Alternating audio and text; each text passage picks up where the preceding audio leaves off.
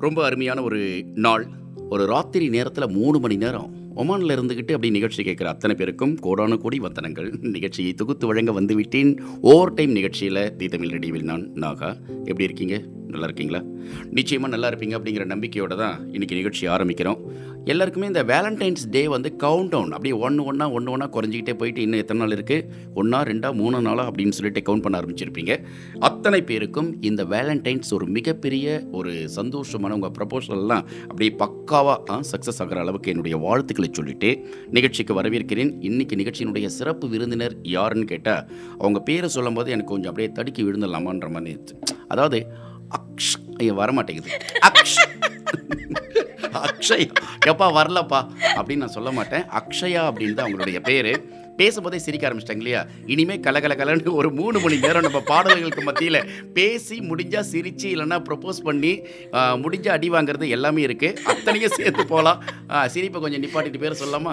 சொல்லலாம் சார். சொல்லுங்க madam. Akshaya. Akshaya.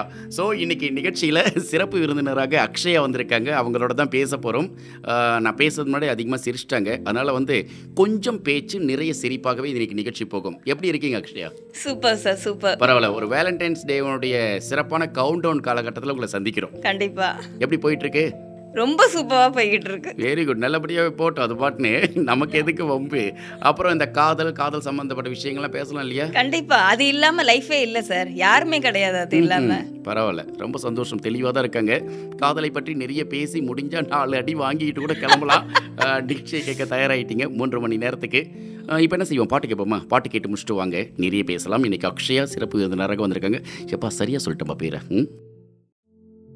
Over time நிகழ்ச்சியினுடைய ரொம்ப சுவாரஸ்யம் என்ன அப்படின்னா நிகழ்ச்சியை தொடங்கி பாட்டு கொடுத்தாச்சு. பாட்டு கேட்டு முடிச்ச உடனேயே எல்லாருமே வந்து கொஞ்சம் சிரிக்கிறதுக்கு தயாராகிட்டீங்களா கொஞ்சம் பார்த்து சிரிங்க ரேடியோவில் அப்படின்னா பார்த்து சிரிக்கிறதுக்கு நான் கேமரா வச்சுருக்கோம் அப்படின்னு சொல்லிட்டு யோசிக்க ஆரம்பிப்பீங்க. நிகழ்ச்சியினுடைய சிறப்பு விருந்தினர் இன்னைக்கு அக்ஷயா. அக்ஷயா? சொல்லுங்க சார். ரிலாக்ஸ் ஆகிட்டீங்களா ரொம்ப சந்தோஷம். ஏதோ தொழிலதிபர்னு கேள்விப்பட்டவங்களே. தொழிலதிபர் தொழிலதிபர் அப்படின்றத விட ஃபாதரோட இதில் நான் கூட இருந்து பண்ணிட்டு இருக்கிறதுனால தொழிலதிபர் அப்படின்னு சொல்லி சொல்ல முடியாது. அப்பாவினுடைய பார்வையில் செல்ல புள்ள. அப்புறம் இன்னொரு பக்கம் பார்த்தீங்கன்னா அப்பா சொன்னதனால் நான் வந்து ஒரு சப்ஸ்டியூட் தொழிலதிபர் கண்டிப்பா. சொல்லிக்கலாமா? ஓகே சரி என்ன வேலை செஞ்சுட்டு இருக்கீங்க தொழில் மீது? சார் பிஸ்னஸ் ஃபுல்லாக இந்த மொபைல் ஐட்டம்ஸ் எல்லாம் ஷாப் முன்னாடி போட்டிருந்தேன். அதில் மேன் பவர் இதில் மேன் பவரும் பண்ணிக்கிட்டு இருந்தோம் நாங்கள் தென் அப்புறம் மணி ட்ரான்ஸ்ஃபர் அந்த மாதிரி எல்லாமே சேர்த்து அதில் பண்ணிக்கிட்டு இருந்தோம். ஓகே இப்போ மொபைல் ஐட்டம்ஸ் ஃபுல்லாக பண்ணிக்கிட்டு இருக்கோம். ரைட் இப்போ மொபைல் அப்படின்னா இப்போ இது எல்லாருக்குமே வந்து கையில் செல்ஃபோன் இல்லாமல் எதுவுமே கிடையாது கண்டிப்பா. இப்போ இந்த வேலண்டைன்ஸ் டே ஆகட்டும் காதல் சம்மந்தமாக நான் பேசினாலும் சரி எதுவாக இருந்தாலும் கையில் ஃபோன் இல்லாமல் ஆகிறது இல்லை. சாப்பாடு கூட இல்லாம இருப்பாங்க ஃபோன் இல்லாம யாரும் இருக்கிறது இல்ல. இப்போ அந்த அங்கே தான் ஆரம்பிக்குது. உங்களுடைய செல்ஃபோன் கடையில் அதிகமாக டாப் அப் பண்ண வரக்கூடியவங்க அல்லது ரீசார்ஜ் பண்ணுறது இல்லாமல் ஃபோன் வாங்குறதுக்கு இந்த வேலண்டைன்ஸில் gift கொடுக்கறதுக்கெல்லாம் ஆண்கள் வராங்களா பெண்கள் வராங்களா? பெண்கள் தான் ஜாஸ்தி வராங்க. பரவாயில்ல நிறைய ஆண்கள் கொடுத்து வச்சவங்க. அவங்க வந்து ஃபோன் வாங்கி கிஃப்டாக கொடுப்பாங்க. அப்படி தானே கண்டிப்பா. இல்ல ஃபோன் அப்படின்றத விட ஃபோன் கேஸ்ல வந்து அவங்களோட போட்டோஸ் போட்டு கொடுக்குற ஒரு அந்த. வேலையை நீங்கள் பண்ணி ஆமா. கொடுக்குறீங்க. ஆ எல்லாமே. அந்த கேஸ் பின்னாடி என்ன அவங்க கலர் ஷீட் எல்லாம் நிறைய வச்சிருக்கோம் நாங்க. அந்த ஷீட் எல்லாம் வந்து கட் பண்ணி பிரிண்ட் போட்டு கொடுக்கறது போட்டோஸ் ஓகே அந்த கப்பு காஃபி கப்ல வந்து போட்டோஸ் போடுறது அந்த மாதிரி எல்லா இதுவுமே இருக்கு. இப்போ இந்த வேலண்டைன்ஸ் டேயில் எதை வந்து ரொம்ப லைக் பண்ணுறாங்க இப்போ செல்ஃபோனுக்கு பின்னாடி கவரில் அவங்களுடைய பேர் அவங்களுடைய படம் எல்லாம் போடுறது. ஆ, காஃபி மக்கு வேறு என்ன இதெல்லாம் வந்து அவங்களுடைய புகைப்படங்கள் மேலே காதல் வருது அவங்களுக்கு? அந்த மெயினா அந்த போட்டோ கேஸ்ல வந்து போடுறது தான் அது அதுதான் ஜாஸ்தியா பண்ணிக்கிட்டு இருக்காங்க. ஓகே. அவங்களுக்கு வந்து டிஃப்ரெண்ட்டாக இப்போ வந்து ஒரு ஒரு பொம்பளை பிள்ளையை லவ் பண்ணுறாங்க ஒரு ஜென்ஸ் வந்து வாங்க வராங்க அப்படின்னும் போது நிறைய அந்த நிறைய கேஸ் இதில் வந்து பேக் கேஸ் அந்த ஃபோனோட பேக் கேஸில் ஃபோட்டோஸ் வந்து போட்டு போகிற இதில் தான் ரொம்ப அது அதில் தான் ஜாஸ்தி ரொம்ப ஜாஸ்தியாக அதுதான் பண்ணுறாங்க ஸோ அதில் தான் அவங்களோட லவ்வை வந்து இப்போ காதல் வந்து வெளிப்படுத்துறது அப்படின்னா செல்ஃபோன் வழியெல்லாம் சொல்கிறதெல்லாம் கிடையாது. செல்ஃபோனுக்கு பின்னாடி கேஸ் போட்டு சொல்கிறது ஃபோட்டோ ஆமாடா எப்பா. ஆ. அதாவது ஒரு காலத்தில் வந்து காதலை வந்து மனசுக்குள்ளேயே வச்சுப்போம். அப்புறம் கடிதம் மூலமாக சொல்லுவோம். அப்புறம் வந்து தயங்கி தயங்கி போயிட்டு ஏதோ சொல்லுவோம். ஒரு பக்கம் சொல்லாமையே கூட போயிடுவோம். சொல்லாத காதலாக கண்டிப்பா. ஆனால் இன்னைக்கு அப்படி இல்லை. ஒரு செல்ஃபோனில் பின்னாடி ஒரு படத்தை வச்சு பப்ளிக்காக எல்லாருக்குமே ஆமாம் டிபியில் அப்பெல்லாம் அப்பெல்லாம் அப்பெல்லாம் வந்து ஒரு பயம் இருக்கும் மனசுல. நம்ம சொன்னா அடிச்சிருவாங்களோ. திட்டிடுவாங்களோ? இல்ல என்ன அவங்க வீட்ல பேரண்ட்ஸ் கிட்ட சொல்லிடுவாங்களோ அப்படின்ற ஒரு பயம் இருக்கும். இப்போ வந்து இப்ப இருக்கிற பசங்களுக்கு வந்து அந்த பயம்ன்றதே இல்ல. இல்ல. என்ன ஆயிட போகுது? என்ன பண்ணிட போறாங்க? என்ன பண்ண போறாங்க? நாலு வார்த்தை திட்ட திட்ட போறாங்க. அவ்வளவுதான்? எல்லாம் இருக்காங்க. அவ்வளவுதான். அதனால திட்டுறது வந்து ரொம்ப ஜாலி ஆமா. ஸோ அதே மாதிரி லவ்ன்றது வந்து அந்த சம்மந்தப்பட்ட ஒரு பர்சன் கிட்ட தான் வருது அப்படின்னு பாத்தீங்கன்னா அது கிடையாது. இல்லைங்களா? இன்னொரு முறை சொல்லுங்க அக்ஷயா.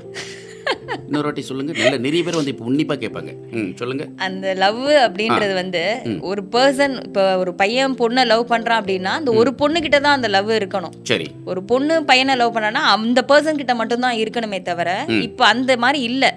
சரி. கூட ஃப்ரெண்ட்ஸ் வந்தாக்க இங்க ஹாய்ன்னு சொல்லிட்டு அங்க பாய்ன்னு சொல்லிட்டு அந்த மாதிரி தான் இப்போ பேரும் இருக்கு. ஹாய் பாய் சொல்லிட்டு அந்த ரெண்டு பேரை வந்து பாய் சொல்லிட்டு ஓடிட்டாங்கன்னா? அது நோ ப்ராப்ளம் இப்போ அப்படிதான் போய்கிட்டு இருக்கு. அப்படிதான் போய்கிட்டு இருக்கு இப்போ. வர வரைக்கும் வரியா? போறியா? ஓகே போ. இப்போ லவ்ன்றதை வந்து எப்படி ஆயிடுச்சு அப்படின்னா. ஒரு கடையில வைக்கிற இப்போ நம்ம எப்படி ஒரு போயிட்டு ஒரு ஒன் ருபி டூ ருபீஸ்க்கு சாக்லேட் வாங்குறோம். அந்த மாதிரியான ஒரு இதுக்கு வந்தாச்சு இப்போ அந்த லவ் ஐயோ அப்போ நிறைய பேச வேண்டியது இருக்கு. இப்போ ஏன்னா வேலண்டைன்ஸ் டேல எடுத்தவொடனே இப்படி ரொம்ப சீரியஸான டாப்பிக்காக பேசணும்னா அதுக்கப்புறம் ரொம்ப கஷ்டமாயிடும். ப்ரப்போசல்ல இருந்து ஆரம்பிச்சுக்கிட்டு அந்த. டெக்னிக்ஸ்லாம் பேசிட்டு அதுக்கப்புறம் நிதானமாக நீங்கள் சொன்ன மாதிரி என்னென்னலாம் பாதுகாத்து வச்சுக்கலாம் அப்படிங்கிறதெல்லாம் பற்றி கண்டிப்பா பேசணும் நான் கொஞ்சம் சேஃப் சைடில் கேம் ஆடணும். வேற வழியே கிடையாது. ஓவர் டைம் நிகழ்ச்சி கேட்டுட்ருக்கீங்க. நிகழ்ச்சியை தி தமிழ் ரேடியோவில் தொகுத்து வழங்கி கொண்டிருக்கிறேன். இந்த நிமிஷம் வரைக்கும் நான் தான். அடுத்த நிமிஷம் யாரும் தெரியாது. நாகா. ஓவர் டைம் நிகழ்ச்சியை கேட்டுட்ருக்கீங்க. இருக்கீங்க இன்னைக்கு நிகழ்ச்சியினுடைய சிறப்பு விருந்தினர் அக்ஷயா ஒரு தொழிலதிபர். அவங்களோட தான் பேசிக்கிட்டு இருக்கோம் பொதுவாக இந்த காதல் அப்படின்னோடனே ப்ரப்போசல் இப்போ எல்லாத்துக்குமே ஒரு ப்ரப்போசல் தேவை. ப்ரப்போஸ் பண்ணும்போது அந்த காதல் வந்து ஏற்றுக்கொள்ளப்படுதா? இல்லை ரிஜெக்ட் பண்ணப்படுதா? அப்படின்னா பெரிய கேள்வி இருக்குது எல்லாருக்குமே. அதை சரியான முறையில் வெளிப்படுத்திட்டோம்னா கண்டிப்பாக அதை வந்து அக்செப்ட் பண்ணப்படும். அப்படிங்கிறது எல்லாருமே சொல்கிறாங்க ஆளுகளுக்கு ஒவ்வொரு எக்ஸ்பீரியன்ஸ் ஏன்னா இவங்க வந்து செல்ஃபோன் ரிலேட்டடான ஒரு துறையில் இருக்கிறதுனால விற்பனை அப்புறம் வந்து அது பின்னணியில் கேஸ் போடுறது அதுக்கப்புறம் வந்து டாப் அப்பு அப்புறம் வந்து இத்தியாதிகள் இத்தியாதிகளோட இந்த செல்ஃபோன் தொடர்பாகவே அவங்களுடைய துறை சார்ந்த தொழில் போகிறதுனால அவங்களுக்கு நிறைய டெக்னிக்ஸ்லாம் தெரிஞ்சு வச்சுருக்காங்க. இப்போ அக்ஷய்கிட்ட கேட்போம். அக்ஷய் இந்த ப்ரப்போஸ் அப்படிங்கிறது வந்து லவ்வில் அதுவும் வேலண்டைன்ஸ் டேயில் பார்த்து இது வரைக்கும் காத்துட்ருப்பாங்க. இப்போ இன்னைக்கு சொல்லலாமா? இல்லை நாளைக்கு சொல்லலாமா அப்படிங்கிறத விட பதினாலாம் தேதி காலையிலேருந்து ராத்திரிக்குள்ளே சொல்லி ஆகணும். அதுக்கப்புறம் என்ன நடந்தாலும் பரவாயில்ல அப்படின்னு சொல்லிட்டு ஒரு வருஷமாக பட்டுப்பூச்சிக்குள்ள மாதிரி குழு புழு மாதிரி அப்படியே ஒரு மாதிரி காத்துட்டு இருப்பாங்க பசங்களாம் இந்த நேரத்தில் நீங்கள் சொல்கிற இந்த டிப்பு சொல்லுங்களேன். என்ன மாதிரி விஷயம் சொன்னால் இந்த ப்ரப்போஸ் பண்ணும்போது அக்செப்ட் பண்ணப்படும்? உனக்காக எது வேணாலும் நான் செய்வேன். ம் சரி. அந்த காலத்தில் சொன்ன மாதிரி வானத்தை வில்லா வளைக்கிற மண்ணை அதெல்லாம் இப்போ யாரும் நம்பவே மாட்டாங்க சார். அதெல்லாம் சொன்னா கேக்குறேன். யாரும் நம்ப மாட்டாங்க? மெய் அதாவது நான் இதை சொன்னேன்னா பல பேர் கேட்குறவங்களுக்கு மனசு கஷ்டமா இருக்கும். ஜென்ஸ் இப்போ ஒரு ப- பையன் போய் ஒரு பொண்ணுகிட்ட லவ் சொல்றாங்க அப்படின்னாக்க? தட்டி சொல்லாதீங்க. ஏன்னா எங்களுக்கு மைக் அதிருது. தட்டாமல் சொல்லுங்கள் ஆ சொல்லுங்கள் நீங்கள் சொல்லுங்கள் நீங்கள் சொல்லுங்கள் நீங்கள் சொல்லுங்கள் ஸோ அப்படி சொல்லும் போது எல்லாமே நான் பார்த்துக்கிறேன் அப்படின்னு சொல்லி சொல்லுவாங்க. அவங்க கேர்ள்ஸை பொறுத்த வரைக்கும் என்னன்னா செலவு பண்ணணும் கூட்டிட்டு ஊரை சுற்றணும் அவங்க எப்போ போய் எங்கெங்கே போகணும்னு சொல்கிறாங்களோ அவங்க கூட டிரைவர் மாதிரி வரணும். இந்த இந்த மாதிரி தான் நைன்டி பர்சன்ட் இப்படி தான் இருக்காங்க. நைன்டி பர்சன்ட் இப்படி தான் இப்படி தான் இருக்காங்க. அந்த டென் பர்சன்ட் தான் நமக்கு நமக்கு பிடிச்சவங்க நம்ம லவ் பண்றோம் நம்மள இந்த அளவுக்கு விரும்புறாங்க ம். அப்படின்னு சொல்லி அந்த டென் பர்சன்ட் தான் அந்த அளவுக்கு பார்த்து அவங்க லவ் பண்றது. ஓகே. நைன்டி பர்சன்ட் வரைக்கும் அவனால என்ன முடியுமோ அதை வந்து பண்ணணும். அப்படின்னு தான் எதிர்பார்க்குறாங்க இப்போ இந்த தொண்ணூறு சதவிகிதம் அப்படின்னு பார்க்கப்ப அவங்களுக்கு வந்து சுற்றுறது டைம் பாஸ் அப்படிங்கிறது ஒரு காதலை வந்து ஒரு விளையாட்டாக ஒரு என்டர்டெயின்மெண்ட் மீடியாவாக வச்சுக்கிறாங்கன்னு வச்சுக்கோங்களேன். அப்போ டென் பர்சன்ட் அப்படிங்கிறப்ப காதல் அப்படிங்கிறது இந்த டென் பர்சன்ட்குள்ளே தானே வாழுது. அப்போ அந்த பத்து பேர் பத்து சதவீத மக்கள் காதலை கொண்டாடணும் அப்படின்னா என்ன மாதிரியான அடிப்படையில் ரெண்டு பேரும் தங்களுடைய காதலை வெளிப்படுத்திக்கலாம்? அது நார்மலாவே அவங்க வந்து பேசி சொல்லலாம். இந்த மாதிரி நான் உன்னை விரும்புறேன். ம். நீ தான் என் மனசுல ஃபுல்லா இருக்க. நான் உன்னை விரும்புறேன் அப்படின்னு சொல்லி அப்படி வெளிப்படுத்துறது. அதுக்கு மேல ரொம்ப இதுவா போறாங்கன்னா இப்போ வந்து காதல்ன்றதை எப்படின்னா எல்லாருமே வந்து ரொம்ப கொச்சப்படுத்துறாங்க. ம். க- முன்னாடிலாம் முன்னாடி வந்து நின்னு பேசுறதுக்கே யோசிப்பாங்க. மரத்து பின்னாடி போய் ஒளிஞ்சுப்பாங்க. யாராவது வராங்க அப்படின்னாலே ஐயோ இவங்க பார்த்துட்டா சொல்லிடுவாங்க அவங்க பார்த்து சொல்லிடுவாங்க அப்படின்ற பயம் முன்னாடி இருந்தது. இப்போ. அந்த பயம்ன்றதே கிடையாது. யார் இருந்தாலும் போனாலும் முன்னாடி கையை பிடிச்சி தொட்டு பேசுறதுக்கே யோசிப்பாங்க. இப்போ வந்து அது கிடையாது. பக்கத்திலேயே ஃப்ரெண்டு இருந்தாலும் சரி யார் இருந்தாலும் சரி கிஸ் பண்ணிக்கிறதும் கட்டி பிடிச்சிக்கிறதும் கையை பிடிச்சி கூட்டிட்டு போறது அப்படின்ற ரொம்ப மோசமான ஒரு இதுல தான் வெளிப்பாட்டு தன்மைகள் சொல்லலாமா? கையை பிடிச்சிட்டு போறது நீங்க சொன்ன மாதிரி முத்தமிடுதல் இதெல்லாம் வந்து வெளிப்பாட்டு தன்மையினுடைய அழகியல் தானே அது வெளிப்பாட்டு? வெளிப்பாட்டோட இது அப்படின்னு சொல்லி அதுக்கு இவ்வளோ மோசமா அப்படிதான் போகணும் ஒரு பப்ளிக் பிளேஸ்ல அப்படிதான் பண்ணணும். அப்படின்றது கிடையாது இல்லையா இப்போ நம்ம மனசுல ஒரு பிடிச்சிருக்கு நம்ம மனசுல ஒரு காதல் இருக்கு அப்படின்னாக்கா அதை இப்படி வெளிப்படுத்தணும்னு அவசியம் சரி இல்லையா அது எவ்வளோ விதம் வெளிப்படுத்துதல் இருக்கு? இல்ல காதல் வேலண்டைன்ஸ் டேல என் மனசுக்குள்ள ஒரு லவ் இருக்கு. அதை நான் ப்ரப்போஸ் பண்ண போறேன். என்ன மாதிரியான பொருட்களை கொடுத்து நான் ப்ரப்போஸ் பண்ணலாம்? நீங்க சொன்ன மாதிரி நைன்டி பர்சன்ட் நம்ம வந்து ரிஜெக்ஷன் லிஸ்ட்ல வச்சிடலாம். டென் பர்சன்ட் இந்த பத்து பர்சன்ட்ல சார் அது அவங்க அவங்களோட மனசை பொறுத்து சார் ஒரு பத்து ரூபாய்க்கு ஒரு பூவை வாங்கி கொடுத்தா கூட சந்தோஷப்படுற ஒரு பொண்ணும் இருக்கு. ஓகே. பத்து ரூபாய் என்ன பத்து ரூபாயா அப்படின்னு கேட்குற ஒரு பொண்ணும் இருக்கு. சரி. அவங்களுக்கு ஆயிரம் ரூபாய்க்கு பத்தாயிரம் ரூபாய்க்கு வாங்கி கொடுத்தாதான் அந்த சாட்டிஸ்ஃபைடு அந்த பொண்ணுக்கு இருக்கும். ஓகே. நீங்க பூவை என்ன பூவை போய் கொடுக்குற? அப்படின்ற அந்த பேச்சு வந்து வந்துச்சு அப்படின்னா அந்த இடத்துல அந்த அது வந்து அதுக்கு பேர் வந்து காதல் கிடையாது. அப்ப நம்ம வந்து தேர்வு செய்யறதுல கொஞ்சம் எங்கேயோ தடுமாறுறோம் கண்டிப்பா? கண்டிப்பா. அதாவது இவங்களோட எதிர்பார்ப்பு ரொம்ப ஓவரா இருக்கு. அவ்வளோ எதிர்பார்ப்பு ஒரு காதல்ல நம்ம ஒரு பர்சனை நம்ம அந்த- அளவுக்கு நம்ம காதல் காதலிக்கிறோம். அவங்கள தான் கல்யாணம் பண்ணிக்க போறோம் அப்படின்னா அவங்கள வந்து கஷ்டப்படுத்தக்கூடாது. ஸோ அவங்க என்ன பண்றாங்களோ இதுதான் அதுதான் அப்படின்றதெல்லாம் கிடையாது. உனக்கு ஒரு பத்து ரூபாய்க்கு ஒரு சாக்லேட்டோ இல்லை நான் சொன்ன மாதிரி பூவோ எது வாங்கிட்டு வந்து கொடுத்தாலும் அவனோட அன்பு அதை வெளிக்காட்டுறான். அவ்வளோதான் அது. ஓகே. அதுக்காக இப்ப நீ எனக்கு அஞ்சாயிரம் ரூபாய் பத்தாயிரம் ரூபாய்க்கு நீ புடவை எடுத்து தரணும் ஜுவல்ஸ் எடுத்து தரணும் அப்படின்னு அது அது வந்து காதல் கிடையாது. ஓ அது வந்து வியாபாரம்? வியாபாரம் That's அவங்களோட தேவைகளை அந்த பையனை வச்சு பூர்த்தி பண்ணிக்கிறாங்க. அவ்வளவுதான். இதே மாதிரி இப்படி யோசிக்கலாமா? பையன்களுக்கும் நிறைய பெண்கள் வந்து தோழிகளாக காதலியாக மாறும்போது இருக்காங்க. அவங்க நிறைய செலவு பண்றாங்க. அப்ப கிவன் டேக்ஸ் தான் பாலிசி தானே? இந்த பக்கம் வயசு வருஷம் தானே? நான் ஒன்று தருகிறேன் நீ ஒன்று தருகிறாய் நீ ஒன்று தருகிறாய் நான் ஒன்று பெறுகிறேன். அவ்வளவுதானே விஷயம்? அப்ப அது அதுக்கு பேர் காதல் அந்த இடத்துல வந்து காதல்ன்ற பேருக்கே இடம் அப்ப இல்லையே. யாராவது ஒருத்தர் மட்டும் தான் தரணும்ன்றீங்க ஒருத்தவங்க மட்டும்தான் அப்படின்றதே கிடையாது. ரெண்டு பேரும் நீ பண்றியா நான் பண்றேன். என்னோட வசதி இது உன்னோட வசதி அது அப்படின்னு அந்த இடத்துல அதுதான் வருதே தவிர காதல் வரல அங்கே. ஸோ அப்போ ரெண்டு பேருக்குள்ள ஒரு புரிதல் அப்படிங்கிறது வந்து அண்டர்ஸ்டாண்டிங் அப்படிங்கிற அந்த பத்து பர்சன்ட்ல இருக்கு. ஆனால் பத்து பர்சன்ட்ன்றதை தேர்வு செய்கிறது தான் இருக்கு.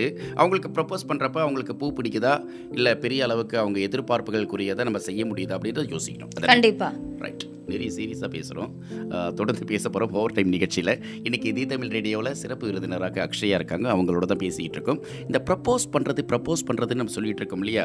இங்கே ஒரு முக்கிய முக்கியமான பார்த்தீங்களா சொல்லும் போதே ஸ்லிப் ஆகிறேன் பல நேரங்களில் ஸ்லிப் ஆகிறவங்களுக்குலாம் ஏதோ ஒரு விஷயம் இருக்குன்னு முன் ஜாக்கிரதையாக நாங்கள் வந்து வானிலை அறிக்கை மாதிரி சொல்லிடுறோம். அதனால் பாடலுக்கு அப்புறம் காத்துருங்க. ஒரு முக்கியமான ப்ரப்போசல் பற்றி தான் பேச போகிறோம் இது அக்ரிமெண்ட்டு ப்ரப்போசலுங்க ம் சரியா? ஸ்டேட்யூ ஓவர் டைம் நிகழ்ச்சியில் அப்படியே பாட்டெலாம் கேட்டு முடிச்சுட்டு வந்து நிற்கும் பொழுது இப்போ ப்ரப்போசல் பற்றி பேசுவார்னாக்கா அப்படின்னு சொல்லிட்டு காதெல்லாம் நல்லா தீட்டிட்டு ஷாப்னர்லாம் விட்டு காதெல்லாம் குடஞ்சி விட்டுக்கிட்டு கேட்க ஆரம்பிச்சிருப்பீங்க. சந்தோஷம். இப்போ இந்த பக்கத்தில் சிரிக்கிற சிரிப்பை நான் அடக்கவே மாட்டேன் அப்படின்னு சொல்லிட்டு இருக்கக்கூடிய அக்ஷாவினுடைய சிரிப்பை ஒட்டுமொத்தமாக நிப்பாட்ட போகிறோம் பாருங்கள் இது மாதிரி தான் ஒரு கேள்வி கேட்கணும். என்னன்னா இந்த ப்ரப்போசல் அப்படின்றது ப்ரப்போஸ் பண்ணுறது காதலில். நீங்கள் சொன்னீங்க அன்பு பாசம் எல்லாமே ஓகே. உங்களுடைய வாழ்க்கையில் காதலை கடந்து தான் வந்திருப்பீங்க இல்லையா? கண்டிப்பா ஆ சரி. உங்களுடைய திருமணம் காதல் திருமணமா? ஆமா சார். காதல் திருமணம் தான். எந்த காலகட்டத்தில் அந்த காதல் யார் சொன்னது? அவர் தான் சொன்னாரு. அவர் தான் சொன்னார். எப்படி என்ன மாதிரி? பூ கொடுத்தா? அல்லது காதல் கவிதைகள் இல்ல ஒரு? பாட்டு பாடி காதலை தெரிவிச்சேன். எப்படி? பாட்டு பாடி. நல்லா இருக்கே இது. அந்த பாட்டு என்னன்றது அந்த மைக் அந்த பக்கம் திருப்பி அப்படியே நீங்களும் வந்து கொஞ்சம் பாடி காமிச்சிங்கன்னு வச்சுங்களேன் நாங்கள் கேட்கவா செய்வோம். இல்லை நீங்கள் கேட்டு பேசுங்க நாங்கள் பாடுறதா நினச்சிக்கிறோம். என்ன பாட்டுன்றதை பேசிடுங்க நாங்கள் கேட்டுக்கிறோம். ஓ இதான் பாட்டு அப்படின்ட்டு. அந்த மைக்கை விட்டுட்டு அப்படி போயிடக்கூடாது மேடம் ஆளாளுக்கு வந்து. மைக் கிடைக்கலன்னு அவசரப்படுறாங்க நீங்கள் சொல்லுங்கள் அது என்ன பிக்சர் ஞாபகம் இல்லை? நாசர் ரேவதி. அதுல வந்து அவதாரம். அவதாரம். Yes, பாடுறாப்பா அவதாரம். எவ்வளோ பிடிச்ச அதுல வந்து ஒரு சாங் வரும். வந்து தீண்டும் அதே. வண்ணமோ? மைக்க அதுல இல்ல. அதுல அதுல வந்து ஏ பொன்னம்மா பொன்னம்மா. கொஞ்சம் ரெக்கமெண்ட் பண்ணம்மா. அப்படின்னு வந்து எங்க ஷாப்ல அப்போ ஒரு பொண்ணு. வேலை செஞ்சுட்டு இருந்தது. அந்த பொண்ணோட பேர் வந்து பத்மா. ஸோ அந்த பொண்ணோட பேரை சொல்லி அந்த எனக்கு அப்ப அப்பதான் எனக்கு தெரிய வச்சாங்க. ஓ ரெண்டு பேருமே படிச்சுட்டு இருந்தீங்களா அந்த பீரியடு ஸ்கூல் போயிட்டு வந்துட்டு நான் அப்ப ஷாப்ல Schooling. அப்பா ஆமா. அப்ப அப்பாவோட ஷாப்ல எந்த நான் ஈவினிங் அது ஆனா என்ன படிப்பு படிச்சுட்டு இருந்தீங்க? என்ன ஸ்கூலிங்னா என்ன படிப்பு? என்ன ஸ்டாண்டர்ட் நான் எஸ்ஆர்எம் நைட்டிங்கல்ல படிச்சுக்கிட்டு இருந்தேன். அப்படியா? ஏறக்குறைய எஸ்எஸ்எல்சி தான் இல்லையா? ஹையர் செகண்டரி போயிருக்க மாட்டீங்க. பரவாயில்ல பத்தாவது வரும்போதே காதல் எட்டி பார்த்துடுச்சு. நல்ல விஷயம். இப்போ அடவு கட்ட நாங்களும் இல்ல இல்ல அடவு கட்டிட்டு டென்த் தான் முடிச்சுட்டு நான் வந்து அந்த ப்ளஸ் ஒன் ப்ளஸ் டூ எனக்கு அந்த பிசினஸ் இதுல அப்பாவோடே இருந்ததுனால அதுக்கப்புறம் எனக்கு படிக்க இன்ட்ரெஸ்ட் இல்ல. சுத்தமா அப்படி நான் படிக்க. இன்ட்ரெஸ்ட் இல்ல எனக்கு. படிக்கலையா மேடம்? ஆமா படிக்கல. சரி. அப்பாவோடே ஃபுல்லா பிசினஸ்ல இருந்தாச்சு. அந்த எலக்ட்ரானிக்ஸ் இது ஃபுல்லா கத்துக்கிட்டு ம். எனக்கு அந்த எலக்ட்ரானிக்ஸ் இதுல வந்து இப்போ டேப் ரெக்கார்டு முன்னாடிலாம் டேப் ரெக்கார்ட் கேசட் போட்டு போட்டு மாதிரி இருக்கும் இல்லையா? அதெல்லாம் வந்து சர்வீஸ் பண்ணுவேன் நான். ஆம்பிளிஃபையர் ப்ரொடக்ஷன் எல்லாருமே நான் நாங்க எல்லாருமே சேர்ந்து பண்ணிட்டு இருப்போம் எங்களுக்கு கீழே ஒரு நாற்பத்தி பேருக்கு மேல வேலை செஞ்சுட்டு இருந்தாங்க. ஸோ அவங்களெல்லாம் நான் மெயின்டைன் பண்ணிட்டு ஓகே அரிதாரத்தை பூசிக்கொள்ள ஆசை. அந்த. நான் அடவு கட்டி ஆட்டம் போட ஆசை அப்படிங்கறத அப்போ வந்து எனக்கு. செவன்டீன் செவன்டீன் 17 உங்களுக்கு பதினேழு வயசு 17 காதல் வயசு. பார்த்துருக்கு. ரைட்டு இந்த பதினேழு வயசுல காதல் எட்டி பார்க்கும்போது அவர் வந்து ப்ரப்போஸ் பண்ணாரு நீங்க அக்செப்ட் பண்ணிக்கிட்டீங்க. ரொம்ப மிரண்டு பண்ணீங்களா வேண்டாம் எனக்கெல்லாம் வீட்டில் அப்பாலாம் சொல்லி திட்டுவாங்க ஆ அப்படிலாம் ஃபர்ஸ்ட் ஸ்டார்டிங் கொஞ்சம் பயம் இருந்தது. ஏன்னா. வீட்ல அப்பா ரொம்ப ஸ்ட்ரிக்ட் பயத்தை எப்படி ஒதுக்குனீங்க? அவங்க கொடுத்த அந்த ஒரு தைரியம். நான் பேசுறேன். நான் பேசுறேன் கண்டிப்பா. ம். வீட்ல நான் பேசுறேன் அப்படின்னு சொல்லி சொன்னதுனால எனக்கு இந்த ஓடி போய் கல்யாணம் பண்ணிக்கிறது அந்த இதுலலாம் கொஞ்சம் கூட விருப்பம் கிடையாது. ஸோ வீட்டில் பேரண்ட்ஸை கூட்டிட்டு வந்து நான் பேசுறேன் அப்படின்னு சொல்லி சொன்னதுனால ஓகே அப்படின்னு சொல்லி சரி எத்தனை வருஷம் அந்த லவ் போச்சு? வருஷம்லாம் இல்லை சார் ஒரு எயிட் நைன் மந்த்ஸ் தான் இருக்கும். வருஷம்லாம் இல்லை. அதுக்கு மாதங்களில் முடிச்சிட்டீங்க. ஆமா மாதங்களே அதுக்கு முன்னாடியே வீட்ல அவங்க வீட்லேருந்து பேரண்ட்ஸ் வந்து பேசி. எல்லாம் முடிச்சு பரவாயில்ல ரொம்ப சிறப்பான விஷயம். இப்போ இந்த இடத்துல தான் அந்த ப்ரப்போசல் பற்றி பேசணும். ஏன்னா நீங்கள் வந்து உங்களுடைய கணவர் உங்களுக்கு வந்து ப்ரப்போஸ் பண்ணுறப்ப பதினேழு வயசு. சரி ஓகே. அதெல்லாம் நல்ல விஷயந்தான் கல்யாணமாக ஆயிடுச்சு ஒன்பது பத்து மாதத்துக்குள்ளேயே கல்யாணம் பண்ணிட்டீங்க.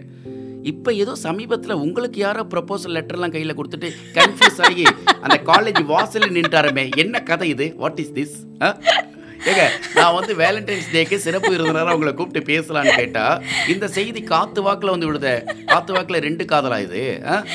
சரி இல்ல சார் நான் இப்போ என்னோட டாட்டர் ஃபர்ஸ்ட் டாட்டர் எனக்கு செகண்ட் சன்னு நல்லா எம்பிஏ படிக்கிறாங்க. டாக்டர் எம்பிஏ படிக்கிறாங்க. பேர். திவ்யா. சன் கமல்ராஜ் பேர் ப்ளஸ் டூ படிக்கிறாங்க. ஆனால் பட் என்ன அப்படின்னா லுக்கு நாங்கள் லுக் வைஸ் நானும் என் டாட்டரும் ஒரு சிஸ்டர்ஸ் மாதிரி இருப்போம். நிறைய வீடுகளில் அப்பாவும் பையனும் பார்த்தீங்கன்னா அண்ணன் தம்பி மாதிரி இருக்கிறது ஆச்சரியம். இருக்க மாட்டாங்க. ஆனால் பல வீடுகளில் அம்மாவும் பொண்ணும் பார்த்தீங்கன்னா அக்கா தங்கச்சியாக தான் இருப்பாங்க. சில நேரங்களில் பார்த்தீங்கன்னா அக்கா மாதிரி பொண்ணு இருப்பாங்க தங்கச்சி மாதிரி அம்மா இருப்பாங்க. கண்டிப்பா. ம். ஸோ அந்த மாதிரி காலேஜில் விட்டுட்டு வரும்போது பையன் வந்து எனக்கு லெட்டர் கொடுக்குறான். பையன்? நான் அப்பவும் கேட்குறேன் என் டாக்டர் நினச்சி எனக்கு கொடுக்குறியாடா? அப்படின்னு சொல்லி கேட்டேன். இல்ல, இல்லை நீங்க தானே வர்றது. நீங்க காலேஜுக்கு உங்க மகளை ஆமா நான் தான். கூட்டிட்டு போய் விட்டுட்டு இது நல்லா இருக்கு. அதாவது ஸ்கூலுக்கு போறப்ப பிள்ளைய விடுவாங்கன்னு கேள்விப்பட்டிருக்கேன். காலேஜ் வரைக்கும் பிள்ளைய கூப்பிட்டுன்னு போற இல்ல, அளவுக்கு because அந்த அதான். பையன் பாவம் கோவப்பட்டிருப்பார் உண்மையாவே? என்ன இந்த மாதிரி எப்ப பாரு இந்த மாதிரி பைக்லயும் ஸ்கூட்டர்லயும் கொண்டு வந்து விட்டுட்டு போகுது அப்படின்ட்டு? கண்டிப்பா சார் ஏன்னா ஒரு மனசுல ஒரு பயம். ஏன்னா அது பொண்ணை பெத்த எல்லாருக்குமே அந்த ஒரு இது இருக்கும். அது இப்ப இருக்கிற காலகட்டத்துல. இது ஒரு மாமியாரா வரக்கூடியவங்க அவங்க கிட்ட போயிட்டு நம்ம லெட்டர் கொடுக்குறோமேன்ட்டு அந்த பையனுக்கு விவஸ்தை இல்லையே? சரி அதில் கடிதம் கொடுக்குறாங்க உங்களுக்கு. வாங்குறீங்க. நீ எனக்கு இல்லைப்பா என் பொண்ணுக்கு கொடுக்குறியான்னு கேட்குறீங்க இல்லை அது உங்களுக்கு தான் அப்படின்னாச்சு ஆ ரைட் அப்புறம்? திட்டினேன் சார் திட்டி சண்டை போட்டு உங்களுக்கு தான் சொல்லிட்டாங்க ஆமா எனக்கு தான் அப்படின்னு சொல்லி சொல்றேன்? எனக்கு பொண்ணு இருக்கு பையன் இருக்கு நான் மேரிடு அப்படின்னு சொல்றேன் நம்பவே இல்ல சுத்தமா சரி நான் இல்ல வாங்கவே இல்ல லெட்டர். கையில வாங்கவே இல்ல கொடுத்து லெட்டர். சொல்லி கொடுக்குறப்ப ஆமா. எங்க அந்த காலேஜ் கேம்பஸ்லயாவா இல்ல இல்ல காலேஜ் விட்டுட்டு பஸ் ஸ்டாண்டு கிட்ட வந்துகிட்டு stand இருக்கும் கிட்ட போது வந்து. ஆமா. நான் கால் வருதுன்னு அப்பதான் நின்னு வண்டியில டூ வீலர் தான் வந்தேன் நின்னு பேசும்போது அப்பதான் நல்ல துணிச்சலுங்க உண்மையாவே ஒரு கடிதம் கொடுக்குற அளவுக்கு அந்த துணிச்சல் வந்திருக்க பையனை உண்மையாவே பாராட்டணும் அது தெரிஞ்சு த செய்யறானோ தெரியாம பண்றானோன்றது அப்புறமான கதை அப்புறம் அட்வைஸ் பண்ணீங்களா? ஆ நிறைய அட்வைஸ் பண்ணேன். டேய் அப்பாடா அவனுக்கு வந்தா மாமியார் மாதிரி வரணும்டா. எனக்கு போய் கடிதம் கொடுக்குறீங்க ஆக்சுவலாக நான் வந்து அம்பத்தூர் சைடில் ஒரு ஸ்டேட் பேங்க் கஸ்டமர் சர்வீஸில் கேஷியராக ஒர்க் பண்ணிட்டு இருந்தேன் சார் நான். அம்பத்தூர் இதில் அங்கே தான் என்ன நான் அங்கே சார் எல்லாம் மேன் பவர் இது பண்ணிட்டு. இருந்தாங்க. ஸோ அங்கே நான் இருக்கும் போதும் இந்த மாதிரி நிறைய பேர் கஸ்டமர் சர்வீஸில் கேஷ் போடுறதுக்காக வருவாங்க.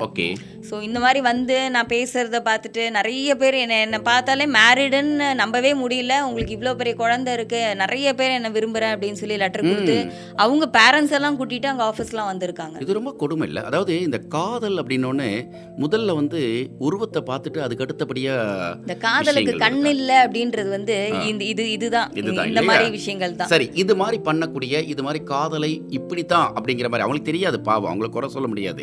அப்போ இந்த மாதிரி எதிர்கொள்ளும் பொழுது உங்களுடைய மனநிலை எப்படி இருக்கும்? ஏன்னா இந்த நிகழ்ச்சி கேட்குற பல பேர் ஓவர் டைமில் வந்து காதலை மட்டுமே பேசிகிட்டு இருக்கும் பொழுது கூட பல நேரத்துங்களில் யோசிப்பாங்க.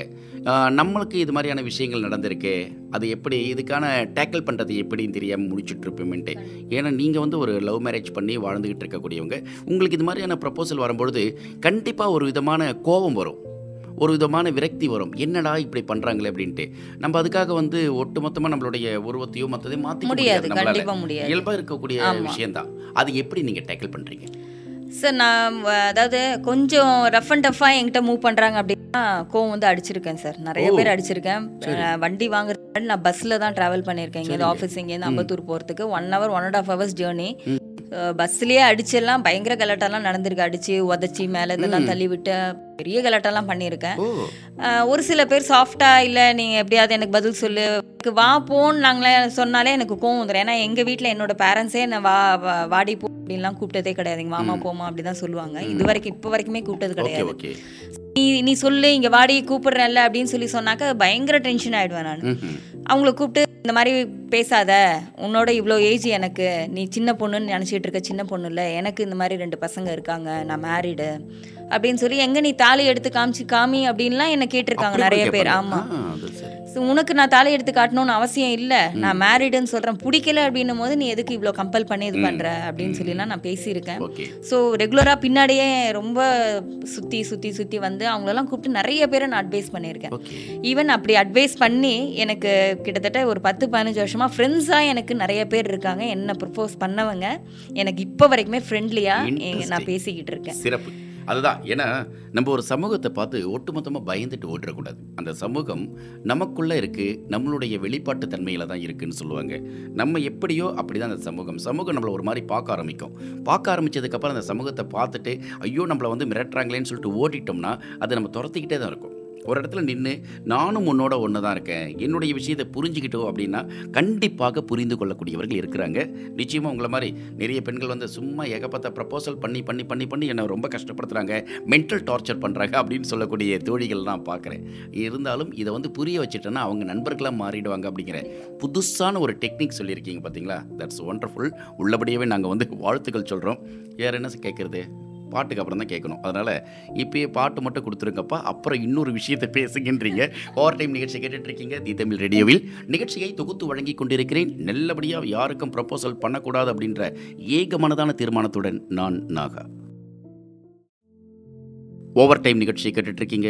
நிகழ்ச்சியை தொகுத்து வழங்கி கொண்டிருக்கிறேன் நான் நாகா. இன்னைக்கு தி தமிழ் ரேடியோவில் வேலண்டைன்ஸ் டேவுடைய கவுண்டவுன் அப்படிங்கிறதுனால ஒவ்வொரு நாளும் ஒவ்வொரு சிறப்பான விஷயங்களை பேசலாம் அப்படின்னு சொல்லிட்டு தான் சிறப்பான நண்பர்களை கூப்பிட்டுட்டு காதலை பற்றி நம்மளே பேசிகிட்டு இருந்தால் தப்பு அப்படின்னு சொல்லிட்டு அவங்க பார்த்த காதல் அவங்களுடைய வாழ்க்கை அனுபவங்களில் எட்டி பார்த்த காதல் அப்புறம் எட்டி பார்க்காம ஜன்னல் வழியாக இவங்க எட்டி பார்த்த காதல் அப்புறம் மற்றவங்க இவங்களை எட்டி பார்த்து அண்ணாந்து பார்த்த காதல் இப்படிலாம் சில காதல்களை பேசிகிட்டு இருக்கோம் இன்றைக்கி அக்ஷயா இருக்காங்கப்பா சரியாக பேரை சொல்கிறேன் இப்போ தான் அக்ஷயா.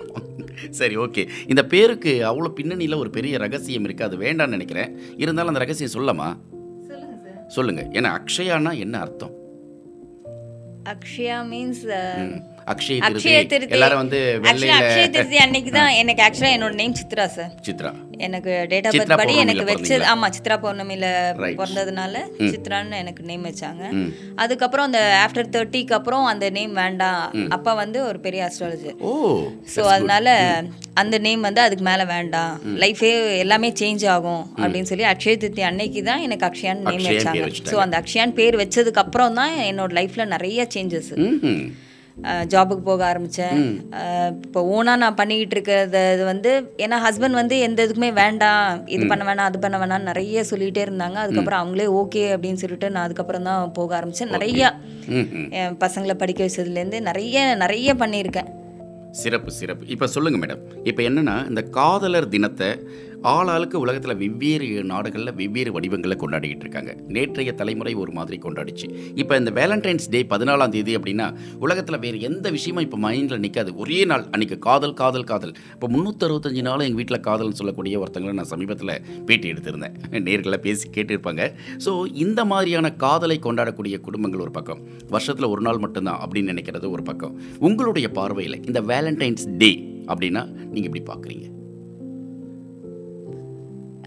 உண்மையை சொல்லணும் அப்படின்னா எல்லார் வீட்லயும் இருக்கிற காதல் அன்னைக்கு வெளியில வரும் எல்லாமே. ஓகே நிறைய விஷயங்கள் வெளியில வரும். இருந்து உருட்டுக்கட்டை வரைக்கும். எல்லாமே வெளில. வரும். ஸோ அன்னைக்கு தான் அதாவது ஒரு ஒரு ஜாபுக்கு போறவங்களா இருக்கட்டும் இல்ல வீட்ல இருக்கவங்களா இருக்கட்டும் அன்னைக்கு ஒரு நாள் எல்லாருமே ரொம்ப சந்தோஷமா இருப்பாங்க. ஈவன் ஏஜட் பர்சன் கூட. அந்த ஐம்பது வயசு அப்படின்னாலும் நாற்பது வயசு அறுபது வயசுனாலும் அந்த ஒரு நாள் வந்து எல்லாருமே ரொம்ப ரொம்ப சந்தோஷமா இருப்பாங்க. அந்த வேலண்டைன்ஸ் டேக்கு அப்படி ஒரு பவர் இருக்கு. இருக்கு இருக்கு. சரி இது வரைக்கும் நீங்க கடந்து வந்த வேலண்டைன்ஸ் டேல மறக்க முடியாத நாள் அப்படின்னு சொன்ன ஏதாவது சொல்ல முடியுமா? அப்படி எதுவும் இப்ப சொல்ல முடியல சார். ஏன்னா எல்லாமே வந்து பிஃபோர் மேரேஜ் தான் சார் சூப்பரா ஓகே இருக்கும். ஒரு ஒரு சிலது தான் ரொம்ப ரேர் ஆஃப்டர் மேரேஜும் அதே மாதிரி இருக்கு அப்படின்னு சொல்லி சொல்றது வந்து ரொம்ப ரேர் ஸோ பிஃபோர் மேரேஜ் தான் அதெல்லாம் வந்து ரொம்ப நீங்கள் சொல்கிற மாதிரி ரொம்ப ஜாலியாக கொண்டாடுறது ரொம்ப சந்தோஷமா இருக்கிறது அப்படின்றது எல்லாமே.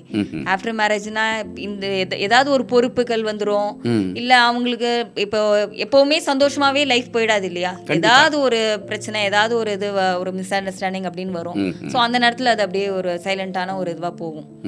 ஸோ அதனால இது இப்படி தான் அப்படின்னு நம்ம சொல்ல முடியாது. கண்டிப்பா. இப்போ காதலர்களுக்குள்ளர ஆ, எவ்வளவுக்கு எவ்வளோ வந்து கல்யாணத்துக்கு முன்னாடி வரைக்கும் பொய்கள் சொல்லிக்கிறாங்களோ? ஆஃப்டர் த மேரேஜ் அந்த பொய்கள் வந்து வெளிப்படையாக தெரிய ஆரம்பிக்கும் போது பிரிவுக்கு வழியாகுது. இல்லையா? இப்போ நான் என்ன கேட்குறேன்னா அந்த காதலர்களுக்குள்ளர இந்த பிரே பிரேக்கப்ஸ் அப்படிங்கிற அந்த விஷயம் முறிவு அப்படிங்கிற அந்த விஷயம் ஏன் ஏற்படுது? எதனால் ஏற்படுது? பிகாஸ் ரெண்டு பேருக்கு முன்ன நடுவுலையும் அந்த உண்மை இல்லாதனால. உண்மை இல்லை. உண்மை இல்லாதனால. இப்போ வெளியில வெளியில ரெண்டு பேரும் ஒரே வீட்ல இல்லாம வெளியில இருக்கிறதுனால அவங்க என்ன சொல்றாங்களோ அதை தான் நம்ம நம்புறோம். ஓகே. ஸோ அது கேர்ள்ஸாக இருக்கட்டும் பாய்ஸாக இருக்கட்டும். என்ன சொல்றாங்களோ அதை தான் நம்புறோம். ஒரே வீட்டில் இருக்கும் போது அது அது மாதிரி இருக்க முடியாது பண்ண முடியாது. இப்போ ஒரு விஷயம் வேணாம் செய்யக்கூடாது அப்படின்னு வந்து இப்போ ஒரு பொண்ணு சொல்றா அப்படின்னும் போது எல்லா விஷயத்தையும் கேட்டுட்டு அவன் இருக்க முடியாது. அப்போ அந்த நேரத்தில் பண்ணா பண்ணி தான் ஆவேன் அப்படின்னு ஒரு இது வரும்போது அது மனசு ஒரு விரிசல் ஏற்பட்டுரும். இது ஒரு பக்கம்.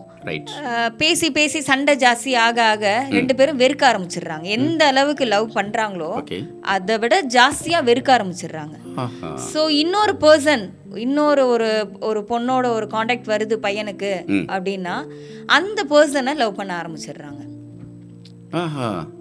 புரியுதுங்களா உங்களுக்கு? புரியுது புரியுது. வீட்ல சண்டை போட்டுட்டு வெளியில வராங்க. சரி. இப்போ ஒரு இல்ல இந்த சமூகத்துல இது மாதிரியான பிரச்சனைகள் தான் ஹெவி ஆகுது இல்ல இப்ப? நிறைய எல்லா வீட்லயும். இருக்கிற. விஷயம் இப்போ இதுதான். சரி இதை தெளிவாக கொஞ்சம் சொல்லுங்களேன். ஏன்னா இது வந்து வேலண்டைன்ஸ் டேல காதலை கொண்டாடக்கூடிய தருணமாக நம்ம எல்லாமே சொல்லிட்டு இருக்கோம். ஓவர் டைமில் நான் ஒவ்வொரு நாளுமே சொல்லுவேன் காதலை கொண்டாடுங்கள் காதலுடன் இருங்க காதல் தான் வாழ்க்கை அப்படின்ட்டு. ஆனால் ஆஃப்டர் த மேரேஜ் ஏதோ ஒரு அடிப்படையில் சிக்கல் ஓடிக்கிட்டே தான் இருக்குது இப்போ வெளிநாடுகள்லாம் பார்த்தீங்கன்னா தனிமையில் வாழ்ந்துக்கிட்டு இருக்காங்க.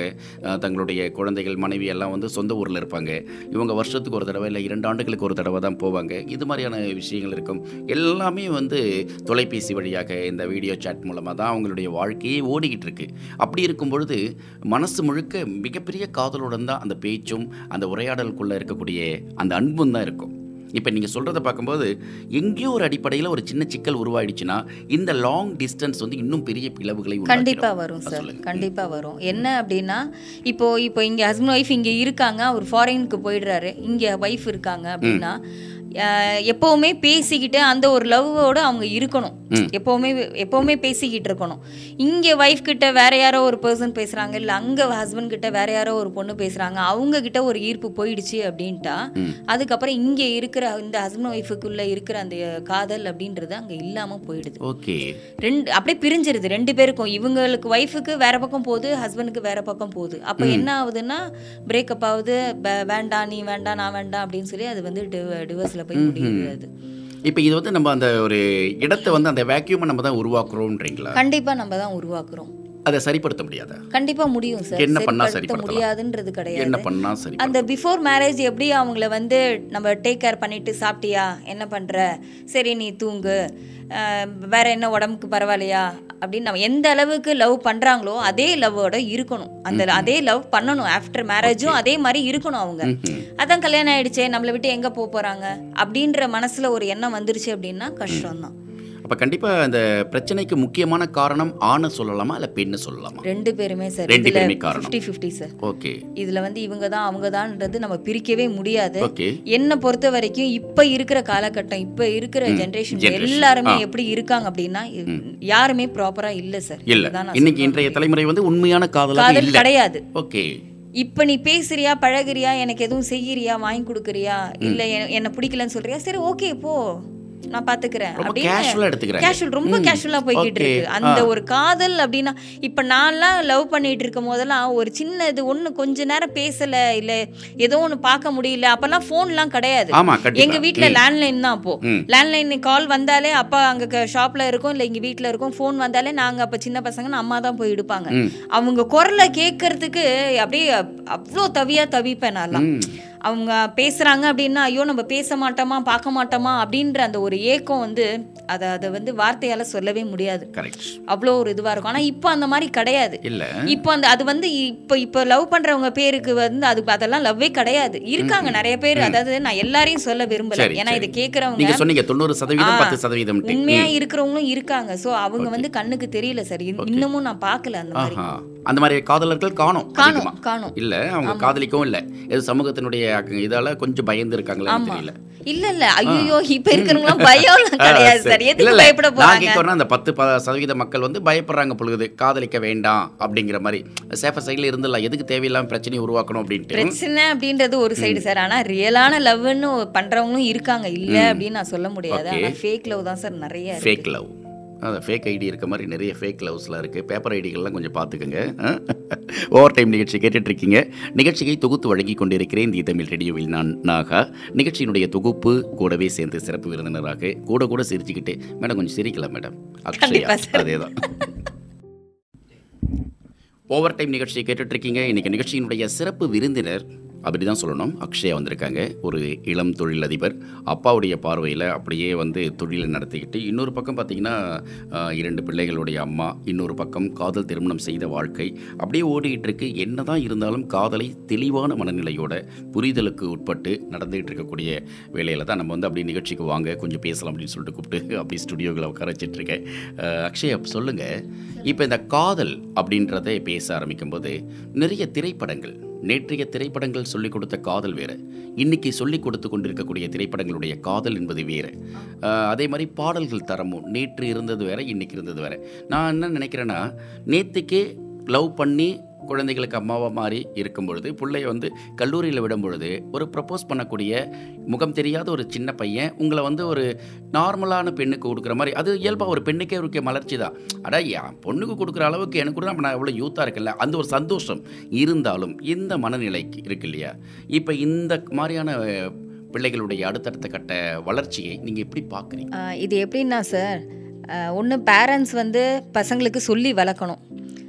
நிறைய பேரண்ட்ஸு சொல்லி வளர்க்குறாங்க. ஆனாலும் அது வந்து பசங்க இப்போ இருக்கிற ஜென்ரேஷன் இப்போ இருக்கிற பசங்க எப்படி இருக்காங்க அப்படின்னா நம்ம முன்னாடிலாம் வந்து பக்கத்து வீட்டில் இருக்கிறவங்கள போய் ஆன்ட்டின்னு கூப்பிடுவோம் இல்லை அத்தைன்னு கூப்பிடுவோம் மாமான்னு கூப்பிடுவோம் இப்படி தான் கூப்பிட்டுட்டு இருப்போம். அதோட ம அந்த வார்த்தைக்கு உள்ள இதுவே வேற. ஆனால் இப்போ எல்லாரும் எப்படி கூப்பிடுறாங்கன்னா அது வந்து வேறு மாதிரி அந்த ஆன்ட்டி அப்படின்றதுவே ரொம்ப ஒரு கொச்சமான ஒரு இதுவாக யூஸ் பண்ண ஆரம்பிச்சிட்டாங்க. ஸோ அந்த மாதிரி பேசும்போது முடிஞ்ச வரைக்கும் சரி அவனோட இதுக்கு அந்த மாதிரி அவனுக்கு தோணுது. அந்த பையனுக்கு அப்படி தோணுது. நம்ம எடுத்து புரிய வைப்போம். நம்ம சொல்லி பார்க்கலாம் அப்படின்னு சொல்லி தான் அவனை கூப்பிட்டு நிறைய பேருக்கு ஒன் ஹவர் டூ ஹவர்ஸ்லாம் நான் கிளாஸ் எடுக்கிற மாதிரிலாம் உட்கார வச்சு நான் பேசியிருக்கேன் சார் நான். டூ ஹவர்ஸ்லாம் இந்த இது தப்புப்பா நீ பண்ணுறது அப்படின்னு சொல்லி எவ்வளோ நான் பேசியிருக்கேன். புரிஞ்சு மாறி இருக்கவங்க நிறைய பேர் இருக்காங்க. புரியாமல் இல்லை. நீ தான் எனக்கு இல்லை நீ தான் இப்போ வரைக்குமே ஈவன் நீங்கள் நம்ப மாட்டீங்க சார். இப்போ வரைக்குமே கல்யாணம் பண்ணாமல் இருக்காங்க ஒரு ரெண்டு மூணு பேர். ஓ. என்னால. என்ன கல்யாணம் பண்ணிக்க முடியல அப்படின்ற ஒரு இதனால கல்யாணம் பண்ணிக்காம இருக்காங்க. ஸோ அதெல்லாம் அதெல்லாம் நான் இது பண்ணும்போது ரொம்ப எனக்கு மனசு கஷ்டமா இருக்கு. ஏன்னா எவ்வளோ சொல்லி சொல்லி பார்த்தாச்சு கேட்கல அதுக்கு மேலே நம்மளால எதுவும் செய்ய முடியாது. அவங்க டெய்லி என்கிட்ட பேசு. எனக்கு கால் பண்ணி அட்லீஸ்ட் ஒரு டூ மினிட்ஸ் த்ரீ மினிட்ஸ் ஆச்சு பேசு அப்படின்னு என்கிட்ட சொல்லுவாங்க. ஆனால் நான் அதை அவாய்ட் பண்ணுவேன். சரி. இப்போவே பேசாம இருக்கும் போதே அவங்க மனசுல இந்த அளவுக்கு ஒரு காயம் இருக்கு அப்படின்னும் போது. நம்ம பேசினா அது எப்படி மாறும்? கண்டிப்பா. மாறாது. அது இன்னும் ஜாஸ்தியாக தான் ஆகும் அப்படின்னு சொல்லிட்டு நான் அவாய்ட் பண்ணிட்டேன். பேசுறது கிடையாது. சரி. ஸோ பசங்களோட இது வந்து இப்போ எல்லா யாரா இருந்தாலும் என்ன ஏஜ்னாலும் பரவாயில்ல. நமக்கு பிடிச்சிருக்கு அப்படின்னா நம்ம மேரேஜ் பண்ணிக்கலாம் அப்படின்ற மாதிரி தான் இப்போ வந்துருச்சு இன்னைக்கு. ம். ஆமா. இப்போ ஒரு காலத்தில் காதல் கடிதங்கள் அப்படின்றப்பயே கொஞ்சம் தயக்கம் இருக்கும். இருந்தாலும் எனக்கு இத்தனை கடிதங்கள் வந்திருக்கு அப்படிங்கிற ஒரு தனிப்பட்ட ஒரு உள் ரகசிய மகிழ்ச்சி ஒன்று இருக்கும். இல்லையா? இன்னைக்கு இருக்கக்கூடிய தலைமுறையில் இந்த கடிதங்கள் கொடுக்குற பழக்கமே இல்லாமல் இருக்கு. லவ்னாவே லெட்டர் கொடுக்குறதுன்ட்டு. அது வந்து நீங்கள் ஃபார்ச்சுனேட்டோ அன்ஃபார்ச்சுனேட்டோ ஏதோ ஒரு அடிப்படையில் இன்றைய தலைமுறையில் பையன் வந்து லெட்டர் கொடுக்குறான்றதே பெரிய விஷயம். இப்போ நான் என்ன கேட்குறேன் அந்த கடிதங்கள் கொடுக்குற முறையை பற்றி நீங்கள் இப்போ என்ன நினைக்கிறீங்க? அது வந்து அந்த twenty five thirty thirty years back உள்ளது இப்போ இப்பவும் இருக்கே. அப்படின்னு அது வந்து அதை நினைக்கும் போது சந்தோஷமா தான் சார் இருக்கு. அந்த லெட்டர் அப்படின்றது வந்து இப்பவும் இருக்கே. அப்படின்றது வந்து அது சந்தோஷமா தான் இருக்கு. சரி இந்த காதல் கடிதங்களை பற்றி பொதுவான பார்வை உங்களுக்கு உங்களுடைய பார்வை என்ன? காதல் கடிதங்கள் அவசியமா அவசியம் இல்லையா? கண்டிப்பா அவசியம் தான் கண்டிப்பா அவசியம். அது எழுத படிக்கவே தெரியாத இருக்கவங்களா இருக்காங்களே. அதாவது எழுத படிக்க அதுதான் இன்னும் சுவாரஸ்யம் சார். அதுதான் எழுத்து பிழையோட எழுதக்கூடிய கடிதங்கள்? அது இன்னும் சுவாரஸ்யம் சார். ஒருத்தவங்க அந்த மாதிரி எழுதி கொடுக்குறாங்க அப்படின்னும் போது நமக்கு அது தெரியல என்ன இருக்குன்றத தெரிஞ்சுக்கணும் அப்படின்னு சொல்லி யார்கிட்டயாவது கொடுத்து அதை படிச்சு அது என்ன நம்ம கேட்கணும் அப்படின்னு சொல்லி நம்ம தேடுவோம். எல்லார்கிட்டயும் அதை கொடுத்து படிக்க சொல்ல முடியாது. நம்ம ஃப்ரெண்டு இல்லை வேற யார்கிட்ட கொடுக்கலாம் அப்படின்னு சொல்லி அவங்கள தேடி அவங்க உட்கார வச்சு அவங்க படிக்கிறத கேட்கும் போது அதோட சந்தோஷமே வேற சார் அது. இப்ப அந்த மொழியெல்லாம் அவசியம் இல்லை. அதே போல அதை வந்து படிச்சு நம்ம வந்து புரிஞ்சுக்கிற அளவுக்கு இல்லைன்னா கூட அந்த கடிதம்ன்றதுல ஏதோ ஒரு இருக்கு கண்டிப்பா இருக்கு. அது ரொம்ப பிடிக்குது. ரொம்ப ரொம்ப. ஆனா இன்னைக்கு நிறைய பேர் அது பண்றது இல்லைல்ல பண்றது இல்ல கடிதங்கள் அது ஒரு சுவாரஸ்யம் தான் ஒரு. பெண் மனசுல ஒரு பெரிய சந்தோஷம் கொடுக்கும். சார் அந்த லெட்டர்ன்றது வந்து எத்தனை வருஷம் ஆனாலும் அது அது அப்படியே வச்சிருந்து நம்ம அதை பார்க்கும் போதெல்லாம் அந்த அந்த சந்தோஷமே தனி சார் அது. கண்டிப்பா. அதாவது எனக்கு தெரிஞ்சு ஒரு சிறுகதையில் படித்த ஞாபகம் எனக்கு. ஒரு தன்னுடைய மகள் ரொம்ப நாட்களுக்கு அப்புறம் வீட்டில் ஒரு ட்ரங்க் பெட்டியை பார்த்துட்டு அம்மா கிட்ட கேட்பாப்புல அம்மா இந்த ட்ரங்க் பெட்டி ரொம்ப நாளாக இருக்கே இது உனதா ஆமாம்மா. அப்பா இருக்கிறப்ப கூட திறந்து பார்த்த மாதிரி தெரியல இன்னமும் அப்படி பத்திரமா இருக்கே திறந்து பார்ப்போமா அப்படின்ட்டு. இல்லை இல்லை வேண்டாம் அப்படின்ட்டு. என்ன அம்மா எப்போ பாரு வேண்டான்னு சொல்கிறாள்னு சொல்லிட்டு ஒரு நாள் திறந்து பார்க்கும்போது அம்மா வந்துருவா.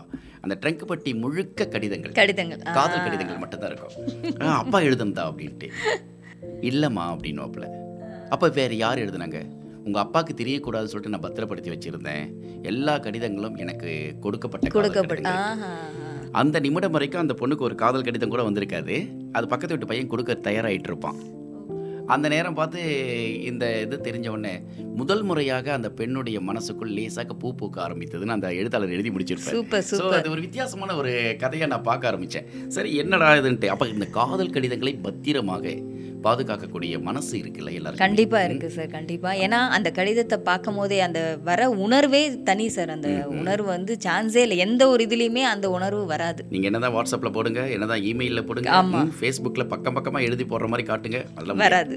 பேப்பரில் எழுதி தப்பு இந்த வரமாக இருந்தால் கூட கொடுங்க. ம்? ஆமா.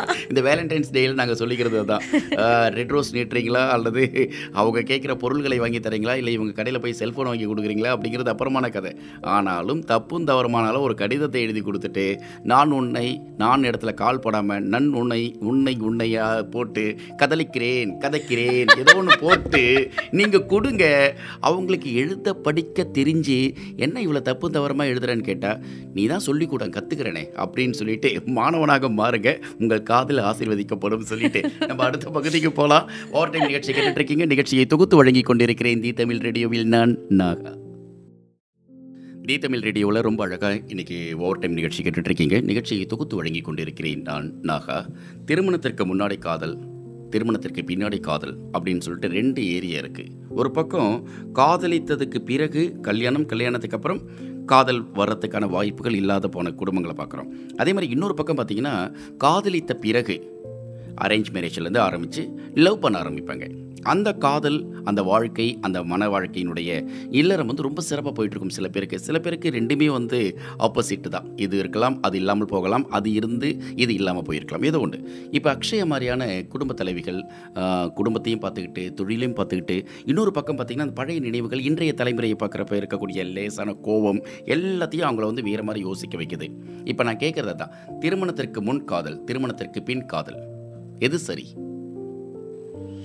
திருமணத்திற்கு பின் காதல் வர்றது தான் சார். சரி சேஃபர் சைடு கேமா கண்டிப்பா. ஏன் ஏன் அப்படி அதை வந்து சூஸ் பண்ணுறீங்க ஏன் அப்படின்னா திருமணத்துக்கு முன் காதல் அப்படின்றது வந்து எல்லாமே மாறி போயிடுது. கல்யாணம் ஆனதுக்கு அப்புறம் எல்லாமே மாறி போயிடுது. அந்த அந்த மனசுல இருக்கிற அந்த ஒரு அந்த லவ்ன்றதே அந்த சுத்தமா இல்லாம போயிடுது. ஸோ அதுக்கப்புறம் வர காதல் ஒரு ஒரு விஷயத்துலையுமே அவங்கள வந்து எல்லா விஷயத்துலையுமே அவங்கள வந்து லவ் பண்ணிக்கிட்டே இருக்காங்க அப்படின்னா இந்த பிரிவுன்ற ஒரு இதுவே வராது. இந்த எந்த ஒரு வேலை செஞ்சாலும் லவ் பண்ணி செய்யணும் அப்படின்னு சொல்லுவாங்க. இப்போ வண்டியிலேயே இப்போ இங்கேருந்து லாங்கில் ஒரு நாற்பது ஐம்பது கிலோமீட்டர் போகணும் அப்படின்னா ஐயோ நாற்பது ஐம்பது கிலோமீட்டர் நம்ம வண்டி எப்படி ஓட்டிட்டு போக போகிறோம் அடிக்கிற வெயில்ல அப்படின்னு நினச்சா போக முடியாது தான் கஷ்டம் தான் நமக்கு அந்த வண்டியில் போகிறதே அதையே லவ் பண்ணிக்கிட்டு நம்ம அதை வந்து எப்படி ஜாலியாக பண்ணிக்கலாம்? ஒரு சாங் கேட்டுக்கலாம் நல்லா ஒரு கூலிங் கிளாஸ் போட்டுக்கலாம் நல்லா அழகாக ஸ்டைலாக நல்லா உட்காந்து நம்ம போகலாம் அப்படின்னு நினச்சா அது ஜாலியாக அந்த tri- அந்த அந்த ஃபிஃப்டி கிலோமீட்டர்ஸ் நம்ம போனதுக்கு உண்டான ஒரு அந்த இதுவே இருக்காது. ஓகே அந்த பிரயாணத்தையே வந்து நீங்கள் இந்த அளவுக்கு ரசிக்கும் போது வாழ்க்கை பிரயாணத்தை சிறப்பாக பண்ணலாமே அப்படின்றீங்க. தட்ஸ் குட் ஒன் அதாவது என்னென்னா இப்போ இன்னொரு பக்கம் எனக்கு ஒரு யோசனை. அப்பாவின் காதலி அப்படின்னு சொல்லும் பொழுது நமக்கு வந்து மனசில் பெரிய விஷயமா தோன்றதில்ல. இன்றைக்கி சமூகத்தில் வந்து எங்கள் அப்பா வந்து கல்யாணத்துக்கு முன்னாடி இவங்களை லவ் பண்ணாங்களாம் அந்த ஆண்டி எங்கள் வீட்டுக்கு வந்தாங்க தெரியுமா? அப்படின்னு சொல்லக்கூடிய பசங்களை பார்க்குறோம்.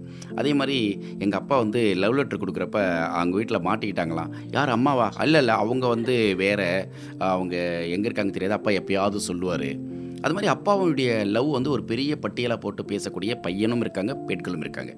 அது வந்து சமூகம் வந்து அங்கீகரிக்குது. ஆணுடைய திருமணத்துக்கு முந்தைய காதலை கொண்டாடக்கூடியது. எனக்கு தெரிஞ்சு அம்மாவின் காதலன் அப்படிங்கிற வார்த்தையை அதிகபட்சமாக தன்னுடைய அப்பாவாக தான் இருப்பார் அப்படிங்கிறது மட்டும்தான் இன்றைய சமூகத்தினுடைய அதிகபட்ச சிந்தனையாக இருக்குது இல்லை எங்கள் அம்மாவுக்கும் சில காதல்கள் இருந்தது. அப்பாவை தவிர காதல்கள் இருந்தது. லவ் பண்ணாங்க. ஏதோ அடிப்படையில் அவங்க வந்து பிரிஞ்சிட்டாங்க. அப்பாவை கல்யாணம் பண்ணிக்கிட்டாங்க அப்படிங்கிறதோ அல்லது எங்கள் அப்பாவுக்கு எங்கள் அம்மா எப்படி லவ் பண்ணி கல்யாணம் பண்ணாங்களோ அதே மாதிரி எங்கள் அம்மாவுக்கு இது மாதிரி ப்ரப்போஸ் பண்ணார். அந்த இடத்துல ஒரு பெரிய பிரச்சனை ஆகிடுச்சு அந்த அங்கிள் ஒரு நாள் எங்கள் வீட்டுக்கு வந்தாங்க. காஃபி சாப்பிட்டாங்க. அப்பாவோட பேசிட்டு இருந்தாங்க. இந்த மாதிரியான இயல்பான மனநிலை இன்றைய தலைமுறையிடம் பார்க்க முடியலை. இந்த முரண்களை நீங்கள் எப்படி பார்க்குறீங்க?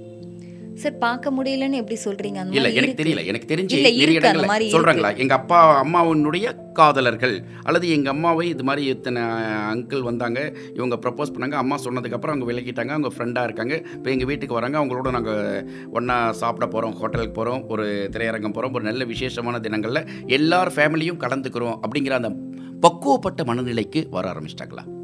ஆ இருக்காங்க சார். அந்த அளவுக்கு இல்ல. அந்த அளவுக்கு இல்ல. ஒரு 50% பர்சன்ட் கண்டிப்பா இருக்காங்க. ம், ம். இல்லாம இல்ல. அந்த மாதிரி நடக்குது. இருக்கு. இருக்கு. மக்களுடைய மனநிலையில மாற்றங்கள் வர ஆமா. ஆரம்பிச்சிச்சு இருக்கு. அது ரொம்ப பக்குவமா பார்க்கறாங்க ஆமா. கிரேட் ஏன்னா இப்போ இன்றைய தலைமுறையில் நிறைய விஷயங்கள் நீங்கள் சொன்னீங்க டைம் பாஸ் அப்படி காதல் என்பது டைம் பாஸ் ஆயிடுச்சு.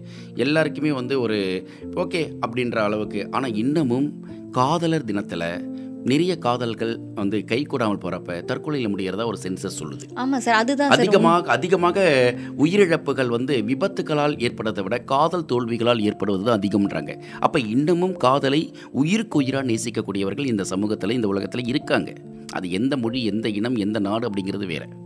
ஸோ அதுக்கு தான் கேட்டேன். சார் அது வந்து அந்த இப்போ யார் வந்து இப்போ பிரேக்கப் ஆகுது அவங்க வந்து இறந்து போகிறாங்க அப்படின்னா அவங்க பேரண்ட்ஸ் வந்து வளர்க்குற விதம். இப்போ என்னோட பேரண்ட்ஸ் எல்லாம் இந்த வயசுக்கும் எங்கள் அப்பா வந்து எங்கள் அம்மா வந்து அந்த அளவுக்கு அந்த அந்த லவ்ன்றது இருக்குது ஆமாம் அப்பாக்கு என்ன வயசு அம்மாக்கு என்ன வயசு?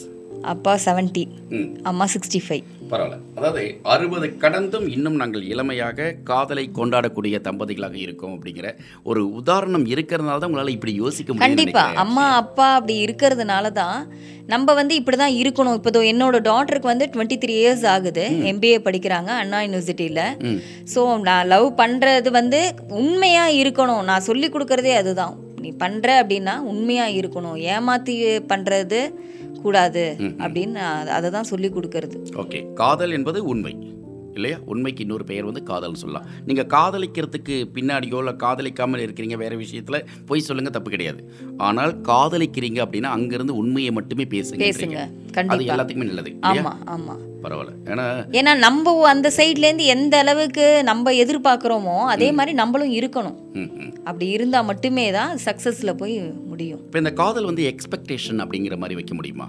ஏன்னா எதிர்பார்ப்புகளுக்கு அப்பாற்பட்டது காதல் அப்படின்னா அப்போ நீங்கள் சொல்கிற மாதிரி எக்ஸ்பெக்டேஷன் நீ இப்படி தான் இருக்கணும் அப்படின்னு நிர்பந்தப்படுத்துகிறோம் நீ இதை தான் செய்யணும் அப்படின்னு சொல்லிட்டு ஒரு கட்டாயப்படுத்துகிறோம் நீ இங்கே இந்த அளவுக்கு தான் நடந்துக்கணும் அப்படிங்கிற ஒரு எல்லையை தீர்மானிக்கிறோம். இதை பற்றி இல்லை பிகாஸ் அதுக்கு மேலே தாண்டி போனால் இப்போ என்னை வந்து என்னோடய அப்பா சொல்லுவாங்க நான் ரொம்ப சிரிப்பேன். ரொம்ப சிரிப்பேன். எங்க சிரிக்கணுமோ, ஏற்கனவே பேச ஆரம்பிக்கும் பொழுதே நீங்கள் ஃபுல்லாக சிரிச்சுட்டு ஸோ எந்த இடத்துல எப்படி சிரிக்கணுமோ அப்படிதான் சிரிக்கணும். அது மீறி நம்ம இன்னும் ஜாஸ்தி சிரிக்கிறோம் அப்படின்னா எல்லாரும் இப்போட பார்வை ஒரே மாதிரி இருக்காது அப்படின்னு சொல்லுவாங்க. இப்போ பேரண்ட்ஸ் அப்படின்னா நம்ம குழந்தை எப்படி சிரிக்குது பாரு அப்படின்னு சொல்லி அவங்க சந்தோஷப்படுவாங்க. ஸோ அண்ணன் அப்படின்னா அண்ணனோட சந்தோஷம் வேற மாதிரி இருக்கும். இப்போ வேற யாரும் ஒரு நாலு பேர் வேற யாரும் சம் ஒரு தேர்ட் பர்சன் இருக்காங்க அப்படின்னா அவங்களோட பார்வை அப்படி இருக்காது. ஸோ அந்த மாதிரி சிரிக்கக்கூடாது. அப்படின்னு சொல்லி சொல்லுவாங்க. ஓகே. ஸோ அந்த மாதிரி தான் இந்த இப்போ நீங்கள் சொல்கிற இந்த விஷயமும். ஓகே. அப்போ இன்றைய தலைமுறையில் பொதுவாகவே நீங்கள் சொல்கிற மாதிரி அந்த எதிர்பார்ப்புகள் அற்ற ஒரு காதலை கொண்டாடுவதற்கு தயாராக இருக்காங்க. இன்றைக்கி நீங்கள் சொன்ன மாதிரி அந்த தொண்ணூறு சதவிகிதம் என்னதான் என்டர்டெயின்மெண்ட் அப்படின்னே சொன்னால் கூட அங்கேயும் ஒரு நூறு சதவிகிதம் காதலை உண்மையாக இருக்கணும்னு எதிர்பார்ப்பு இருக்கவே செய்யுது. இல்லையா? அதுதான் உண்மை. காதல் காதல் அப்படின்ற ஒரு விஷயத்தை வந்து இப்ப இருக்கிறவங்க எல்லாரும் ரொம்ப கொச்சப்படுத்துறாங்க சார். இன்னும் ஓப்பனாக சொல்லணும் அப்படின்னா காதல் அப்படின்னாலே வெளியில வெளியில போறது ரூம் போடுறது முதற்கொண்டு அந்த மாதிரி ஆயி- ஆயிடுச்சு இப்போ. ஸோ அந்த மாதிரி அவன் பார்த்துக்கிட்டாதான் அவன் வந்து ஒரு நல்ல ஒரு பாய் ஃப்ரெண்ட் இப்போ இப்போ தான் கேர்ள் பெஸ்டி பாய் பெஸ்டின்னு ஒரு இதெல்லாம் கொண்டு வராங்க. இதெல்லாம் நம்ம காலத்துலலாம் எங்க அப்படின்னா என்னன்னே தெரியாது எனக்கு. நான் என் பொண்ணை கேட்டு நான் தெரிஞ்சுக்கிறேன். இப்போ பெஸ்டின்னா என்ன அப்படின்னா என்ன அப்படின்னு என் டாட்டரை கேட்டு நான் தெரிஞ்சுக்கிறேன் நான். ஸோ அவ்வளோ மோசமா போய்கிட்டு இருக்கு என்னை பொறுத்த வரைக்கும் பாய் பெஸ்டி அப்படிங்கும்போது ஒரு சின்னதாக ஒரு நடுக்கம் வரதான் செய்யும் கண்டிப்பா கண்டிப்பா. அந்த பெஸ்டின்றது எதுக்கு சார் அது? என்ன எதுக்காக? நீ ஒரு பொண்ணை விரும்புற அந்த பொண்ணு தான் உனக்கு அப்படின்னா அந்த பொண்ணை நீ கல்யாணம் பண்ணிட்டு லவ் பண்ணிட்டு கல்யாணம் பண்ணு. பண்ணிட்டு அவங்களோட சந்தோஷமாயிரு. அதுக்கப்புறம் இன்னொரு பர்சன் எதுக்கு உள்ள என்டர் ஆகணும்? எதுக்கு என்டர் ஆக விடணும்? அதுக்கு அதுக்கு பேரு என்ன? அது அங்க அங்க எங்க போச்சு? காதல்ன்றது வந்து எங்க போச்சு ஆ. காதலே இல்லையே. ஓகே அப்ப எதுக்கு அந்த இடத்துல பாய் பெஸ்டி இல்ல எதுக்கு அது? தேவையே இல்லையே ஸோ அந்த மாதிரி கொச்சப்படுத்தாம இருங்க. என்னை பொறுத்த வரைக்கும் பொண்ணா இருக்கட்டும் பையனா இருக்கட்டும் யாரா இருந்தாலும் விரும்புறீங்களா? அவங்களுக்கும் உண்மையா இருங்க. ஓகே. ஸோ பெட்டர் இதை விட பெட்டர் இன்னொன்று நமக்கு கிடைக்கும் தெரியும் நமக்கு. நமக்கு அது வேண்டாம். எவ்வளோ பெட்டராக இருந்தாலுமே நமக்கு அது தேவை இல்லை யாரை விரும்புகிறீங்களோ அவன் மாதம் ஒரு ஒரு முப்பதாயிரம் தான் சம்பாதிக்கிறான். உனக்கு தெரிஞ்சுதான் நீ விரும்புகிற தெரிஞ்சுதான் இவன் ஓகே அப்படின்னா ஓகே அவன் அதுக்கு மேலே ஒரு லட்ச ரூபா சம்பாதிக்கிறவன் வந்தால் கூட தேவையில்லை அப்படின்ற மைண்ட் செட்டு அவங்களுக்கு இருக்கணும். நிச்சயமா. அதாவது நல்ல ஒரு தெளிவான ஒரு பார்வை. இந்த பார்வையை தான் நம்ம வந்து எதிர்பார்க்கிறோம். ஒரு வேலண்டைன்ஸ் டேல எல்லார் மேலும் ஈர்ப்பு வரும் எல்லார் மேலேயும் ஒரு காதல் வரும். இந்த காதலை சொல்லணும் அப்படிங்கிற ஒரு எண்ணமும் வரும். அந்த அடிப்படையில் நீங்கள் சொன்ன மாதிரி நம்ம வந்து ஒன்றை தேர்வு செஞ்சதுக்கு அப்புறமா ஆல்டர் பண்ணிக்கிறேன் இல்லை இதை வந்து ரீ ஆல்டர் பண்ணிக்கிறேன் சேஞ்ச் பண்ணிக்கிறேன் அப்படிங்கிற அந்த மனநிலைக்கு போகாமல் செலக்ட் பண்ணியாச்சு. லாபமோ நஷ்டமோ? இதுதான். அப்படிங்கிறத தீர்மானிச்சுட்டு வாழ பழகி கொண்டால் வாழ்க்கை சுலபம் இல்லையா? ஆனால் இந்த இடத்துல எனக்கு கொஞ்சம் சின்ன நெருடல் இருக்கு. ஒரு வட்டத்தை போட்டு அந்த வட்டத்துக்குள்ள வீம்புக்க உட்காந்து வட்டத்தை விட்டு வெளியே போக முடியாம ஐயோ வலிக்குதே ஐயோ வலிக்குதேன்னு சொல்றது தப்பு இல்லையோ? சார் அப்போ அந்த மாதிரியான வட்டத்துக்குள்ளே போகக்கூடாது. போகக்கூடாது. அப்ப தேர்வு செய்யறது எப்படி? தேர்வு அதுதான் சார் மனசை மனசை பொறுத்தது அது. ஓகே. இப்போ நமக்கு தெரிஞ்சுதானே இப்போ நம்ம இந்த வட்டத்துக்குள்ளே தான் நம்ம போக போகிறோம் அப்படின்னு தெரிஞ்சுதான் நம்ம போகிறோம் ஆமா. ஸோ போனதுக்கப்புறம் குத்துதே இங்கே வலிக்குதே அப்படின்னா தெரிஞ்சுதான் என்ட்ரு ஆகிருக்கும் இல்லையா? நம்ம அதை சமாளித்து தான் நம்ம வரணும். அதை விட்டுட்டு இல்லை நான் என்னால் இந்த இதுக்குள்ளே இருக்க முடியாது அப்படின்னு சொல்லிட்டுலாம் திருப்பி மாறக்கூடாது போகக்கூடாது. வெளியில் வட்டத்தை விட்டு வெளியில் வந்துட்டோம் அப்படின்னா அது அந்த அதுக்கு உள்ளான பேரே வேற. ஓகே. அப்போ ஒரு பவுண்டரி அவசியம். ஒரு எல்லைக்குட்பட்டு வாழ்க்கை வாழறது அழகுன்றீங்க. கண்டிப்பா. எங்க அப்பா அடிக்கடி சொல்ற விஷயமே யாரா இருந்தாலுமே இப்ப பஸ்ஸுன்னா எப்படி ஒரு டிரைவர் இருக்காரு? ஃப்ளைட்டுக்கு ஒரு டிரைவர் இருக்காங்க. யாரா இருந்தாலும் யாருக்காவது ஒருத்தவங்களுக்கு பயம்ன்றது இருக்கணும். அம்மா கேட்பாங்க அப்பா கேட்பாங்க பொண்ணு கேட்கும் ஃப்ரெண்டு கேட்பான். ஐயோ அவனுக்கு நான் என்ன பதில் சொல்லும் யாருக்காவது ஒரு பர்சனுக்கு பயம் இருக்கணும் பயப்படணும் அப்படின்னு சொல்லி சொல்லுவாங்க. ஸோ அந்த பயம்ன்றது இப்போ இப்போ இருக்கிற ஜென்ரேஷனில் யாருக்குமே கிடையாது. அந்த பயத்தை வளர்த்துக் கொள்வது அழகு. எப்படி வேணாலும் இருக்கலாம் எங்கே வேணாலும் போகலாம் எங்கே வேணாலும் வரலாம். ஒரு டைமிங் சென்ஸ் கிடையாது. இத்தனை மணிக்கு தான் பொம்பளை பசங்கன்னா இத்தனை மணிக்கு இது போயிட்டு இத்தனை மணிக்கெலாம் வந்துடணும் அந்த காலத்துலலாம் ஆறு மணிக்கு மேலே வெளில போகக்கூடாது அப்படின்வாங்க இப்போது நைட்டு பன்னெண்டு மணி ஒரு மணி மூணு மணி டைமிங்கே கிடையாது. இருக்கக்கூடிய வாழ்க்கை முறை அப்படி ஆயிடுச்சுங்களா? அதுதான் அப்படி இருக்கக்கூடாதுன்னு சொல்கிறேன் சார். எல்லா பேரண்ட்ஸுமே நான் இப்போவும் நான் எல்லாருக்கிட்டையுமே கேட்டுக்கிறது என்ன அப்படின்னா.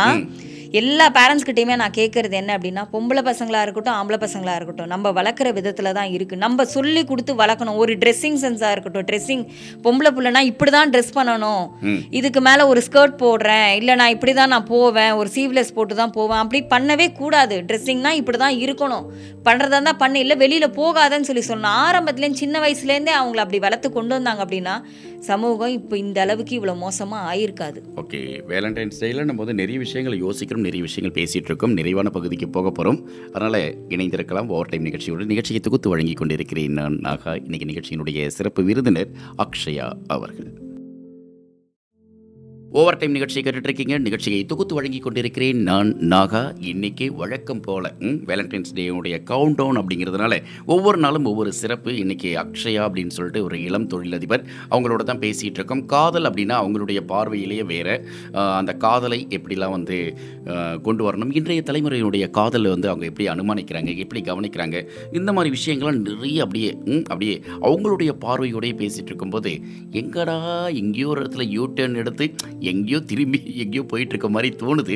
அதனால் கொஞ்சம் அப்படியே இந்த பக்கம் வந்துடலாமா? ரைட் இந்த வேலண்டைன்ஸ் டேயில் அதிகமான வியாபாரங்கள் நடக்குது. காதலர்களை வைத்துக்கொண்டு வியாபாரம் நடத்தப்படுது. காதலை வியாபாரம் பண்ணுறாங்க அது வேற விஷயம். விட்டுருக்காங்க வேணும் நமக்கு. எனக்கு என்னென்னா இப்போ லைட் வெயிட்டடாக போகலாமே இந்த காதல் வியாபாரங்களுக்காக. இன்னைக்கு சந்தைப்படுத்தப்படக்கூடிய பொருட்களாக. ஏன்னா ஒரு தொழிலதிபர் நீங்கள் சொல்லுங்கள் எதெல்லாம் வந்து வியாபாரம் படுத்துறாங்க? இந்த காதலர்களை குறிவைத்து கொண்டு இந்த வியாபார நுணுக்கமான விஷயங்களை யார் யாரெல்லாம் தூண்டில் போடுறாங்க? அந்த காதலர்களை மீன் மாதிரி பிடிச்சி எடுத்துக்கிறாங்க. சொல்லுங்கள் சார் நிறைய ரோஸ் சாக்லேட்ஸு. நிறைய ரோசஸ். ஓகே. ரோஸ்னா நம்ம வந்து பா சாதாரணமாக ரோஸ்னு எழுதுனா நம்ம கண்ணுக்குள்ளே வந்து நிற்கிறது இல்லை மனசுக்குள்ளே வந்து நிற்கிறது அந்த நிறம் தான் இல்லையா? ரோஸ் நிறம் அப்படிங்கிற மாதிரி. ஒரு சிவப்பு ரோஜாக்கள் தான். ஆனால் ரோஸ்னாவையே ஒயிட் ரோஸும் இருக்குது பிங்க்கும் இருக்குது yellow. எல்லோ இருக்குது. எது அதிகமான sir, red. ரெட்டு தான். நான் எல்லார்கிட்டையும் கேட்குற அதே கேள்வி தான் ஏன் ரெட்டுக்கு மேலே அவ்வளோ அளவுக்கு ஒரு கிரேஸு ஏன் ரெட்டு கொடுத்து ப்ரப்போஸ் பண்ணுறாங்க அது ரெட்டுன்னா உங்க மனசுக்கு வந்து அது ரொம்ப ஒரு இந்த ரம்யமான ஒரு இதுன்னு மனசு சொல்லுவாங்க வெள்ளையாக தானே இருக்குன்னு சொல்லுவோம். மனசு எப்போ ரெட்டாக இருக்குன்னு சொன்னோம்? சொல்லுங்க பார்க்கலாம் ரெட்டா இருக்குன்னு சொல்லல. அந்த ஹார்ட் உங்களுக்கு அந்த ஹார்ட் என்ன இதுல இருக்கும் உங்களுக்கு? சோ அந்த ரெட் அப்படின்னாலே தெரியுமா உங்களுக்கு? கரு நிறத்துல தான் இருக்குமாமே சிகப்பா ஆமா? அந்த அந்த ஒரு மாதிரி டார்க் ரெட்டிஷ் கலர் அப்படிதான் இருக்கும். அந்த கலர்ல ரோஸ் தரதில்ல ஆனா ரொம்ப பளீர்னு இருக்கக்கூடிய ஒரு சிவப்பு வண்ணங்கள். சிகப்பு ரோஜாக்கள் தான் தரும். இந்த மின்மினிக்கு கண்ணில் வரும் அது. பார்க்கும்போது ஒரு ஒரு அட்ராக்டிவா அட்ராக்டிவா ரொம்ப ஒரு நல்லா இருக்கும். அப்ப ரோஜா பூ வித்து வருஷத்துல ஒரு தடவை வித்து கோட்டீஸ்வரர் ஆனவர்கள் நிறைய பேர் இருக்காங்க. பாவம் காதலர்கள். அவங்க எப்படியாவது குறி வச்சு ரோஸ் வித்துடணும். ஆ ரைட்டு அடுத்து வேற என்ன வியாபாரம் சாக்லேட்ஸ் சாக்லேட்ஸ் சாக்லேட்ஸ் ட்ரெஸ் இனிப்பெடு கொண்டாடு. அதான் நான் சொன்ன மாதிரி நீ எனக்கு இது செஞ்சாகணும் நீ வாங்கி கொடுத்தாகணும் அப்படின்றவங்களுக்கெல்லாம் அந்த ட்ரெஸ்ஸஸ் அதில் ஏதாவது நிறம் இருக்கா? இந்த மாதிரி ட்ரெஸ் தான் விற்கணும் இதை தான் வாங்கணும்னு சொல்லிட்டு இந்த வியாபாரிகள் வந்து நுணுக்கமாக அவங்கள பார்த்து புரிய வைப்பாங்களே. இந்த வாட்டி காதலர் தினத்தில் வெள்ளை கலரை மட்டுமே அணியுங்கள் அப்படின்ற ஒரு இயர்லி ஏதாவது ஒரு? கலர்ஸ் வரும் ஆமா. அப்படியா. அப்ப இந்த வருஷம் என்ன மாதிரி கலர் இந்த வருஷம் கலர் இன்னும் எனக்கு எனக்கே தெரியல. எனக்கு. இனிமேல் தெரியணும். இப்போ தெரிஞ்சுக்கிட்ட நல்லது இல்லை எல்லாரும் அந்த வண்ணத்திலேயே போயிடலாம். சரி ஓகே. அப்போ உடைகள் மேலே அந்த நேரத்தில் வியாபாரத்தில் அதிகமாக போகுது. ரைட் அடுத்து வேற என்ன இருக்கும்? சாக்லேட்ஸ் சாக்லேட் சொல்லிட்டீங்க. கிரீட்டிங் கார்டு கிரீட்டிங் கார்டு போதா? ஆ கார்டு போகுது. ஆன்லைனில் எல்லாருமே வந்து கட் இது தானே பண்ணுறாங்க இல்ல இல்ல நேர்ல பாக்குறவங்க. கார்ட்ஸ் கொடுக்குறாங்க. கார்ட்ஸ் கொடுக்குறாங்க. ஓ அது விற்பனையில் அது வந்து அந்த மியூசிக் இதோட வரும் இல்ல சார் அந்த. மாதிரி கார்ட்ஸ் வந்து கொடுக்குறாங்க. ஓகே அதுக்கப்புறம் பில்லோஸ் Pillows. ஹார்டின் ஹார்டின் ஷேப்ல டால். பில்லோஸ் அந்த மாதிரி இது இதெல்லாம் நல்லா இருக்கே. தலையணை தலையில வச்சு படுத்துக்கங்கன்ட்டு. ரைட் நல்ல விஷயம் தான் காதலுக்கு தலையணை கொடுங்க. ஆ ரைட் பத்திரமா இருக்கும். டெட்டி பேர் டெட்டி பியர் நீயே ஒரு டெட்டி பியர் உனக்கு ஒரு டெட்டி பியரா அப்படின்ற மாதிரி அந்த டெட்டி பியர் வாங்கி கொடுக்குறது. ஆ ரைட் விடு சின்னதா பெருசாவா? பெருசா. ஆமா அந்த அம்மா உயரத்துக்கு இல்ல அவர் உயரத்துக்கு. இல்ல இது வந்து டெட்டி பியர் வந்து ஆண் வாங்கி தரது நல்லதா? இல்ல பெண் வாங்கி தரது நல்லதா? மோஸ்ட்லி ஜென்ஸ் வாங்கி கொடுப்பாங்க அப்ப பில்லோ யார் வாங்கி கொடுப்பாங்க? தெரியாது எனக்கு தெரிஞ்சுக்கிட்டே கேட்குறேன். சார் கேர்ள்ஸ் வந்து ஜாஸ்தி. எப்பவுமே செலவு பண்ண மாட்டாங்க சார் சரி. எப்பவுமே வாங்கணும் தான் நினைப்பாங்க. நினைக்க மாட்டாங்க? ரொம்ப ரேர். ஆமா ரொம்ப ரேர் கேர்ள்ஸ் செலவு பண்றது வந்து ரொம்ப ரேர் எப்பவுமே அவங்க கிட்ட இருந்து எல்லாமே வாங்கிக்கணும் அப்படின்னு தான் நினைப்பாங்க. ஆமா நாங்கெல்லாம் ஏடிஎம் கார்டு மாதிரி. கார்டு மட்டும் கொடுத்துறேன். ஏடிஎம் பின் நம்பரை கொடுத்துறேன். நீங்களே எடுத்துங்க. நீங்க செல்போன் விற்பீங்களா நாங்க ரீசார்ஜ் பண்றதுக்கு அமௌண்ட்டை மொத்தம் ஜிபேல பண்ணிடுவோமா? நீங்க ரீசார்ஜ் பண்ணிப்பீங்களா? அப்படி கதை? அப்புறம் நாட் ரீச்சபிள் வந்து ஏரியா கவரேஜ் இல்லாத ஏரியாவில் நிக்குதுன்றது ம், என்ன கதை இது? சரி அப்புறம்? ரைட்டு அப்புறம்? கீ செயின்ஸ் கீ செயின்ஸ் ஆ ஓகே அந்த. ஹார்டின் போட்ட மாதிரி கீ செயின்ஸ் அது நிறைய போட்டு தான் தரணும். வேற ஏதாவது போட்டு தந்தா என்னங்க? சார் ஹார்ட் தானே சார் கொடுக்குறாங்க. வேற ஏதாவது எப்படி சார் கொடுக்க முடியும்? இதயத்தை பதிலாக கொடுத்தால் இதயத்தை பதிலாக திருப்பி கொடு. ம் நல்லது. அப்புறம் ரிங்ஸ் ரிங் ரிங்ஸ் அதாவது கப்பிள் ரிங்ஸ் லவ்வர்ஸ் ரிங்ஸ் அப்படின்னு இருக்கு. அது வந்து நகை கடைகள்ல அவங்க. அவங்க ஒரு யுக்தி சார் வச்சிட்டாங்க. அப்போ நீங்க எந்த கடைக்கு போங்க? அப்படியே போயிட்டு அந்த நகை கடையில இருக்கிற மாதிரி என்ன வைரத்துல வாங்குறதா தங்கத்துல வாங்குறதா அப்படின்னு சொல்லிட்டு யோசனை பண்ணிட்டு வாங்க வேண்டியது அவங்க அவங்களோட வசதி. கடைக்காரங்க கூட ஒரு காதலர்களை குறிவைத்து இந்த வியாபாரத்தை பண்ணிக்கிறாங்க. ஆமா ஆமா. சரி அப்புறம்? அந்த மாதிரி நிறைய இது இருக்கு அப்புறம் செல்போன் கடை வச்சிருக்கீங்களா? அங்க வராத கதை. அங்க தானே மெயின் இருக்கு. எங்க இருபத்தி நாலு சார் என்னென்ன கலர் Dress என்னென்ன கலர்ல Dress போடுறாங்களோ அந்த என்ன ஃபோன் மாடல் இப்போ ஏதோ ஒரு மாடல் வச்சிருக்காங்கன்னா அந்த மாடலுக்கு உள்ள கேஸ். ஒரு ஏழு எட்டு கலர் அதே அது அந்த கேஸுக்கே ஏழு எட்டு கலர்ல கேஸ் வாங்க அதுவும் வியாபாரமாகும். ஆமா. பரவாயில்ல வச்சு செய்றீங்க. ரைட் அடுத்து. போட்டோஸ் போட்டோஸ் போடுறது. திங்கிறதெல்லாம் இல்ல. எல்லாம் அந்த துணி இல்லனா மணி அப்படி மணியை பாக்கெட்ல இருந்து எடுத்து போட்டுட்டு மணியை ஓட்டாண்டி ஆக்கிறது ஆனா அவன் சாப்பிடறதுக்கு வழி இல்ல. அதுவும் இருக்கா? இருக்கு இருக்கு. அது. இல்லாம எப்படி? அது ஸ்பெஷல் ஆமா. வேலண்டைன்ஸ் டே ஒன்று ஸ்பெஷல் ஃபுட்டு ஆமா. என்ன சாப்பாடு மெயினா சாப்பிடுவாங்க? தயிர் சாதமா? பிரியாணி சார் பிரியாணி எப்படி சார் தயிர் சாதம் எப்படி சார் அன்னைக்கு போய் சாப்பிடுறீங்க? இருபத்தி நாலு மணி நேரமும் நாங்க பிரியாணி தான் சாப்பிட்டுட்டு இருக்கோன்றவங்களுக்கு வந்து தயிர் சாதம் வந்து தேவாமிரதம்ங்க என்னங்க நீங்க? அவங்க அதை லைக் பண்ண மாட்டாங்களே. பண்ண மாட்டாங்க. அப்பவும் பிரியாணி தான். நீங்க பிரியாணி சாப்பிட்டுட்டு இருக்கவங்களுக்கு திருப்பி பிரியாணி கொடுத்தீங்கனாலும் அது அவ- அவங்களுக்கு அவ- அவ ஏதோ புதுசா பாக்குற மாதிரி பார்ப்பாங்க ஒரு புதுசா பிரியாணி. விடிய கிளம்புற மூணு மணிக்கு எழுப்பி பிரியாணி சாப்பிட்றேன்னா சூப்பர்ப்பா அப்படின்னு சொல்லிட்டு வந்து சாப்பிடுவா. இல்லைம்மா மூணு மணிக்கு ஆஃபீஸ் போகணுமா அது வேற அது எப்போ பாரு ஆஃபீஸ் போயிட்டு அப்படின்னு தான் பேசும். ஸோ அவங்கள பொறுத்த வரைக்கும் இருபத்தி நாலு மணி நேரம் பிரியாணின்றது பிடிக்கும். நீங்கள் சொன்ன மாதிரி தான் ரைட் அப்புறம் இந்த ஒரு பக்கம் சாப்பாடு. அப்புறம் சினிமா. சினிமா. இப்போ அது ஒரு பக்கம் அந்த வியாபாரம். காதலர்களை குறிவைத்தபடியே பிப்ரவரி ஃபோர்டீனா காதல் திரைப்படங்கள் ரிலீஸ் ஆகும் ஆமா ரிலீஸ் ஆகும். அப்புறம் பீச் ரெஸ்டாரண்ட் அந்த மாதிரி எல்லாமே. ஃபுல்லா அன்னைக்கு. ஃபுல்லா ரவுண்டிங் தான் சார் ஃபுல் புக் என்னென்ன பண்ண முடியுமோ எல்லாமே அன்னைக்கு ஒரே நாள். அதாவது உலகத்தினுடைய ஒட்டுமொத்தமான பங்கு வர்த்தக புள்ளி விவரங்கள் வந்து அதிகமாக காட்டுது அப்படின்னா எந்த நாள்லையும் இல்லாத ஒரு பெரிய விஷயம்னா அக்ஷயா சொல்கிற மாதிரி இந்த வேலண்டைன்ஸ் டே வச்சுக்கிட்டு அவங்க வியாபாரம் பண்ணுறாங்க எத்தனை பேர் வந்து நம்மளுடைய நிகழ்ச்சியை ஸ்பான்சர் பண்ணுறாங்க அப்படிங்கிறது எனக்கு தெரியல. இருந்தாலும் பரவாயில்ல அதுவும் வந்து நல்ல விஷயம் தான். இதையும் கொஞ்சம் நோட் பண்ணிக்கோங்கப்பா. சம்பளத்தில் கொஞ்சம் கூட்டி கொடுக்கலாம் எனக்கு. ஓவர் டைம் நிகழ்ச்சியை கேட்டுட்ருக்கீங்க நல்லபடியாக தான் போகுதுன்னு நினைக்கிறேன். ம், நிகழ்ச்சியினுடைய நிறைய பகுதியில் இன்னும் கொஞ்சம் நல்லபடியாக போயிட்டு டாட்டா பாபை சொல்லிக்கலாம். நிகழ்ச்சியை தொகுத்து வழங்கி கொண்டிருக்கிறேன் நான். ஏகப்பட்ட உற்சாகத்தோட சும்மா நடிச்சுக்கிட்டு தான் நினைக்கிறேன். இல்லை இல்லை உண்மையாக தான் நாகா. ஓவர் டைம் நிகழ்ச்சியினுடைய நிறைவு பகுதிக்கு வந்துட்டோம். அப்படியே காதல் அப்படின்னா ஒவ்வொரு விஷயத்தையும் அப்படியே கடந்து கடந்து வந்து ஒரு இடத்துல நிப்பாட்ட வேண்டிய சூழல். இன்றைக்கி நம்மளுடைய நிகழ்ச்சியினுடைய சிறப்பு விருந்தினராக அக்ஷயா வந்தாங்க. அக்ஷயா கிட்ட தான் பேசிகிட்டு இருக்கும் இந்த நிமிஷம் வரைக்கும். அவங்க வந்து ஒரு தொழிலதிபர். இன்னொரு பக்கம் பார்த்தீங்கன்னா காதலை கொண்டாடக்கூடிய விஷயங்களாக அவங்க கிட்ட கேட்கும்பொழுது அவங்களே வந்து காதல் திருமணம் தான். அந்த காதல் திருமணத்தினுடைய வெளிப்பாட்டாக அவங்க எல்லாத்தையும் புரிஞ்சு வச்சுருக்காங்க. வாழ்க்கைனா இதுதான் காதல்னா இதுதான். இன்றைய தலைமுறையினுடைய காதலுடைய பின்னணி என்ன? அதே மாதிரி இந்த காதல் அப்படின்னோன்னு அது ஒரு வியாபாரத்தினுடைய நுணுக்கமாக என்னெல்லாம் செய்ய முடியும்? ஏன்னா தொழிலதிபர் அப்படின்றப்ப அவங்கள குறி வச்சு காதலர்களை குறி வைத்து கொண்டு வியாபாரம் நடத்தக்கூடிய அந்த நுணுக்கம் எல்லாமே தெளிவாக இருக்குது இப்போ அவங்ககிட்ட கேட்கலாம். நீங்கள் எப்படி ஃபீல் பண்ணுறீங்க இந்த நேர்காணலை? ரொம்ப சந்தோஷமா இருக்கு சார் எல்லாமே மனசுல இருக்கிற விஷயங்கள் எல்லாமே நம்ம ஃப்ராங்கா இதெல்லாம் சொல்றது மாதிரி இருக்கு. ஸோ நல்லா இருக்கு அந்த ஃபீல் ஓகே வாழ்க்கையில் ஃப்ராங்க் பண்ணி கேட்டிருக்கீங்க. ஃப்ராங்காக பேசி கேட்கறது இதான் முதல் முறை இல்லையா? உங்களை யாராவது ஃப்ராங்க் பண்ணியிருக்காங்களா இல்லை ரைட்டு ஆனால் நீங்கள் சொன்னது வந்து நாங்கள் ஃப்ராங்க் அப்படிங்கிறது உண்மையாக காதல் என்பது உண்மை நீங்கள் சொன்ன மாதிரி. அப்படி எடுத்துக்கலாம் இல்லையா? சரி ரொம்ப சந்தோஷமான விஷயம். உலக காதலர்களுக்கு நீங்கள் சொல்லக்கூடிய மெசேஜ் நிறைவாக ஏன்னா எவ்வளோ சொல்லியாச்சு நம்ம இவ்வளோ நேரம் பேசுனது எல்லாமே அதுதான். இப்போ நிறைவாக நீங்கள் சொல்லக்கூடிய அக்ஷயாவினுடைய உலக காதலர்களுக்கு சொல்லக்கூடிய செய்தியாக திஸ் இஸ் மை மெசேஜ் அப்படிங்கிற மாதிரி. உண்மையாக கா காதலிக்கணும் அப்படின்னு சொல்கிறேன் உண்மையாக இருக்கணும். அந்த காதலில் வந்து எந்த ஒரு பிரச்சனை என்ன இது வந்தாலும் அதை ஃபேஸ் பண்ணி அதை வந்து அதை சரிப்படுத்தி கொண்டு கொண்டு போகணுமே தவிர அதை பிரேக்கப் பண்ணுறதோ இல்லை உன்னால் இது முடியல அது முடியல அப்படின்னு சொல்லி அதனால் எந்த ஒரு இதுவுமே வரக்கூடாது. யாராக இருந்தாலும் உண்மையாக காதலிங்க. உண்மையாக காதலிங்க உண்மையாக இருங்க. இருங்க. உண்மையை மட்டுமே காதலிங்க. இந்த வாழ்க்கையில் ஃபேத் அப்படிங்கிறதும் ஃபேட் அப்படிங்கிறதும் அதே போல் ட்ரஸ்ட் அப்படிங்கிறதும் ரொம்ப ரொம்ப அவசியமான விஷயம். நம்ம தலையெழுத்து அப்படிங்கிறத தாண்டி நம்மளுடைய உண்மைக்கு எப்பொழுதுமே தலையெழுத்து ரொம்ப அழகாகவே இருக்கும் அப்படின்னு சொல்லுவாங்க. காதலில் உங்களுடைய கையெழுத்து அழகாகட்டும். ஆஹ் இன்னைக்கு அக்ஷயா வந்தாங்க.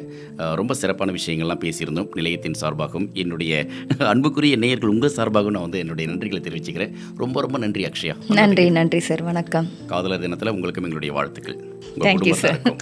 ஓகே ரொம்ப அருமையான ஒரு விஷயம். இந்த நேரத்தில் அப்படியே நிகழ்ச்சி குறித்த கருத்துக்களை சொல்லுங்க அப்படின்னு சொல்லிட்டு உங்ககிட்ட கேட்குறேன். நிகழ்ச்சி குறித்த கருத்துக்களை விமர்சனங்களை ஆலோசனைகளை நீங்கள் வழக்கம் போல எங்களுடைய தி தமிழ் ரேடியோவினுடைய மின்னஞ்சல் முகவரிக்கு அனுப்பி வச்சிருங்க. அப்புறம் சேட்டிங் வழியாக திட்டுங்க குட்டுங்க விட்டுங்க எதுவான பண்ணுங்க. முடிஞ்சால் நம்மளுக்கு நாலு வார்த்தை சொல்லி விடுங்க. ரெண்டு ரூபா கூடும் சம்பளம். சரி ஓகே. இதே சந்தோஷத்தோட நாளை இரவு வழக்கம் போல். நாளைக்கா கரெக்டு நாளை இரவு இல்லை. வெள்ளிக்கிழமை சனிக்கிழமை விடுமுறை. அதனால் நம்ம என்ன செய்வோம்? அப்படியே ஞாயிற்றுக்கிழமை வேலண்டைன்ஸ் டேக்கு முந்தின நாள். ஒரு ஆகச்சிறந்த விஷயத்தோடு உங்களை நான் சந்திக்கிறேன். அதுவரை அன்பு வணக்கங்களையும் வாழ்த்துக்களையும் சொல்லி விடைபெற்றுக் கொள்கிறேன். இன்றும் உங்கள் நேசத்திற்குரிய நாகா. டேக் கேர் அண்ட் சுக்ரன் சி யூ பபாய்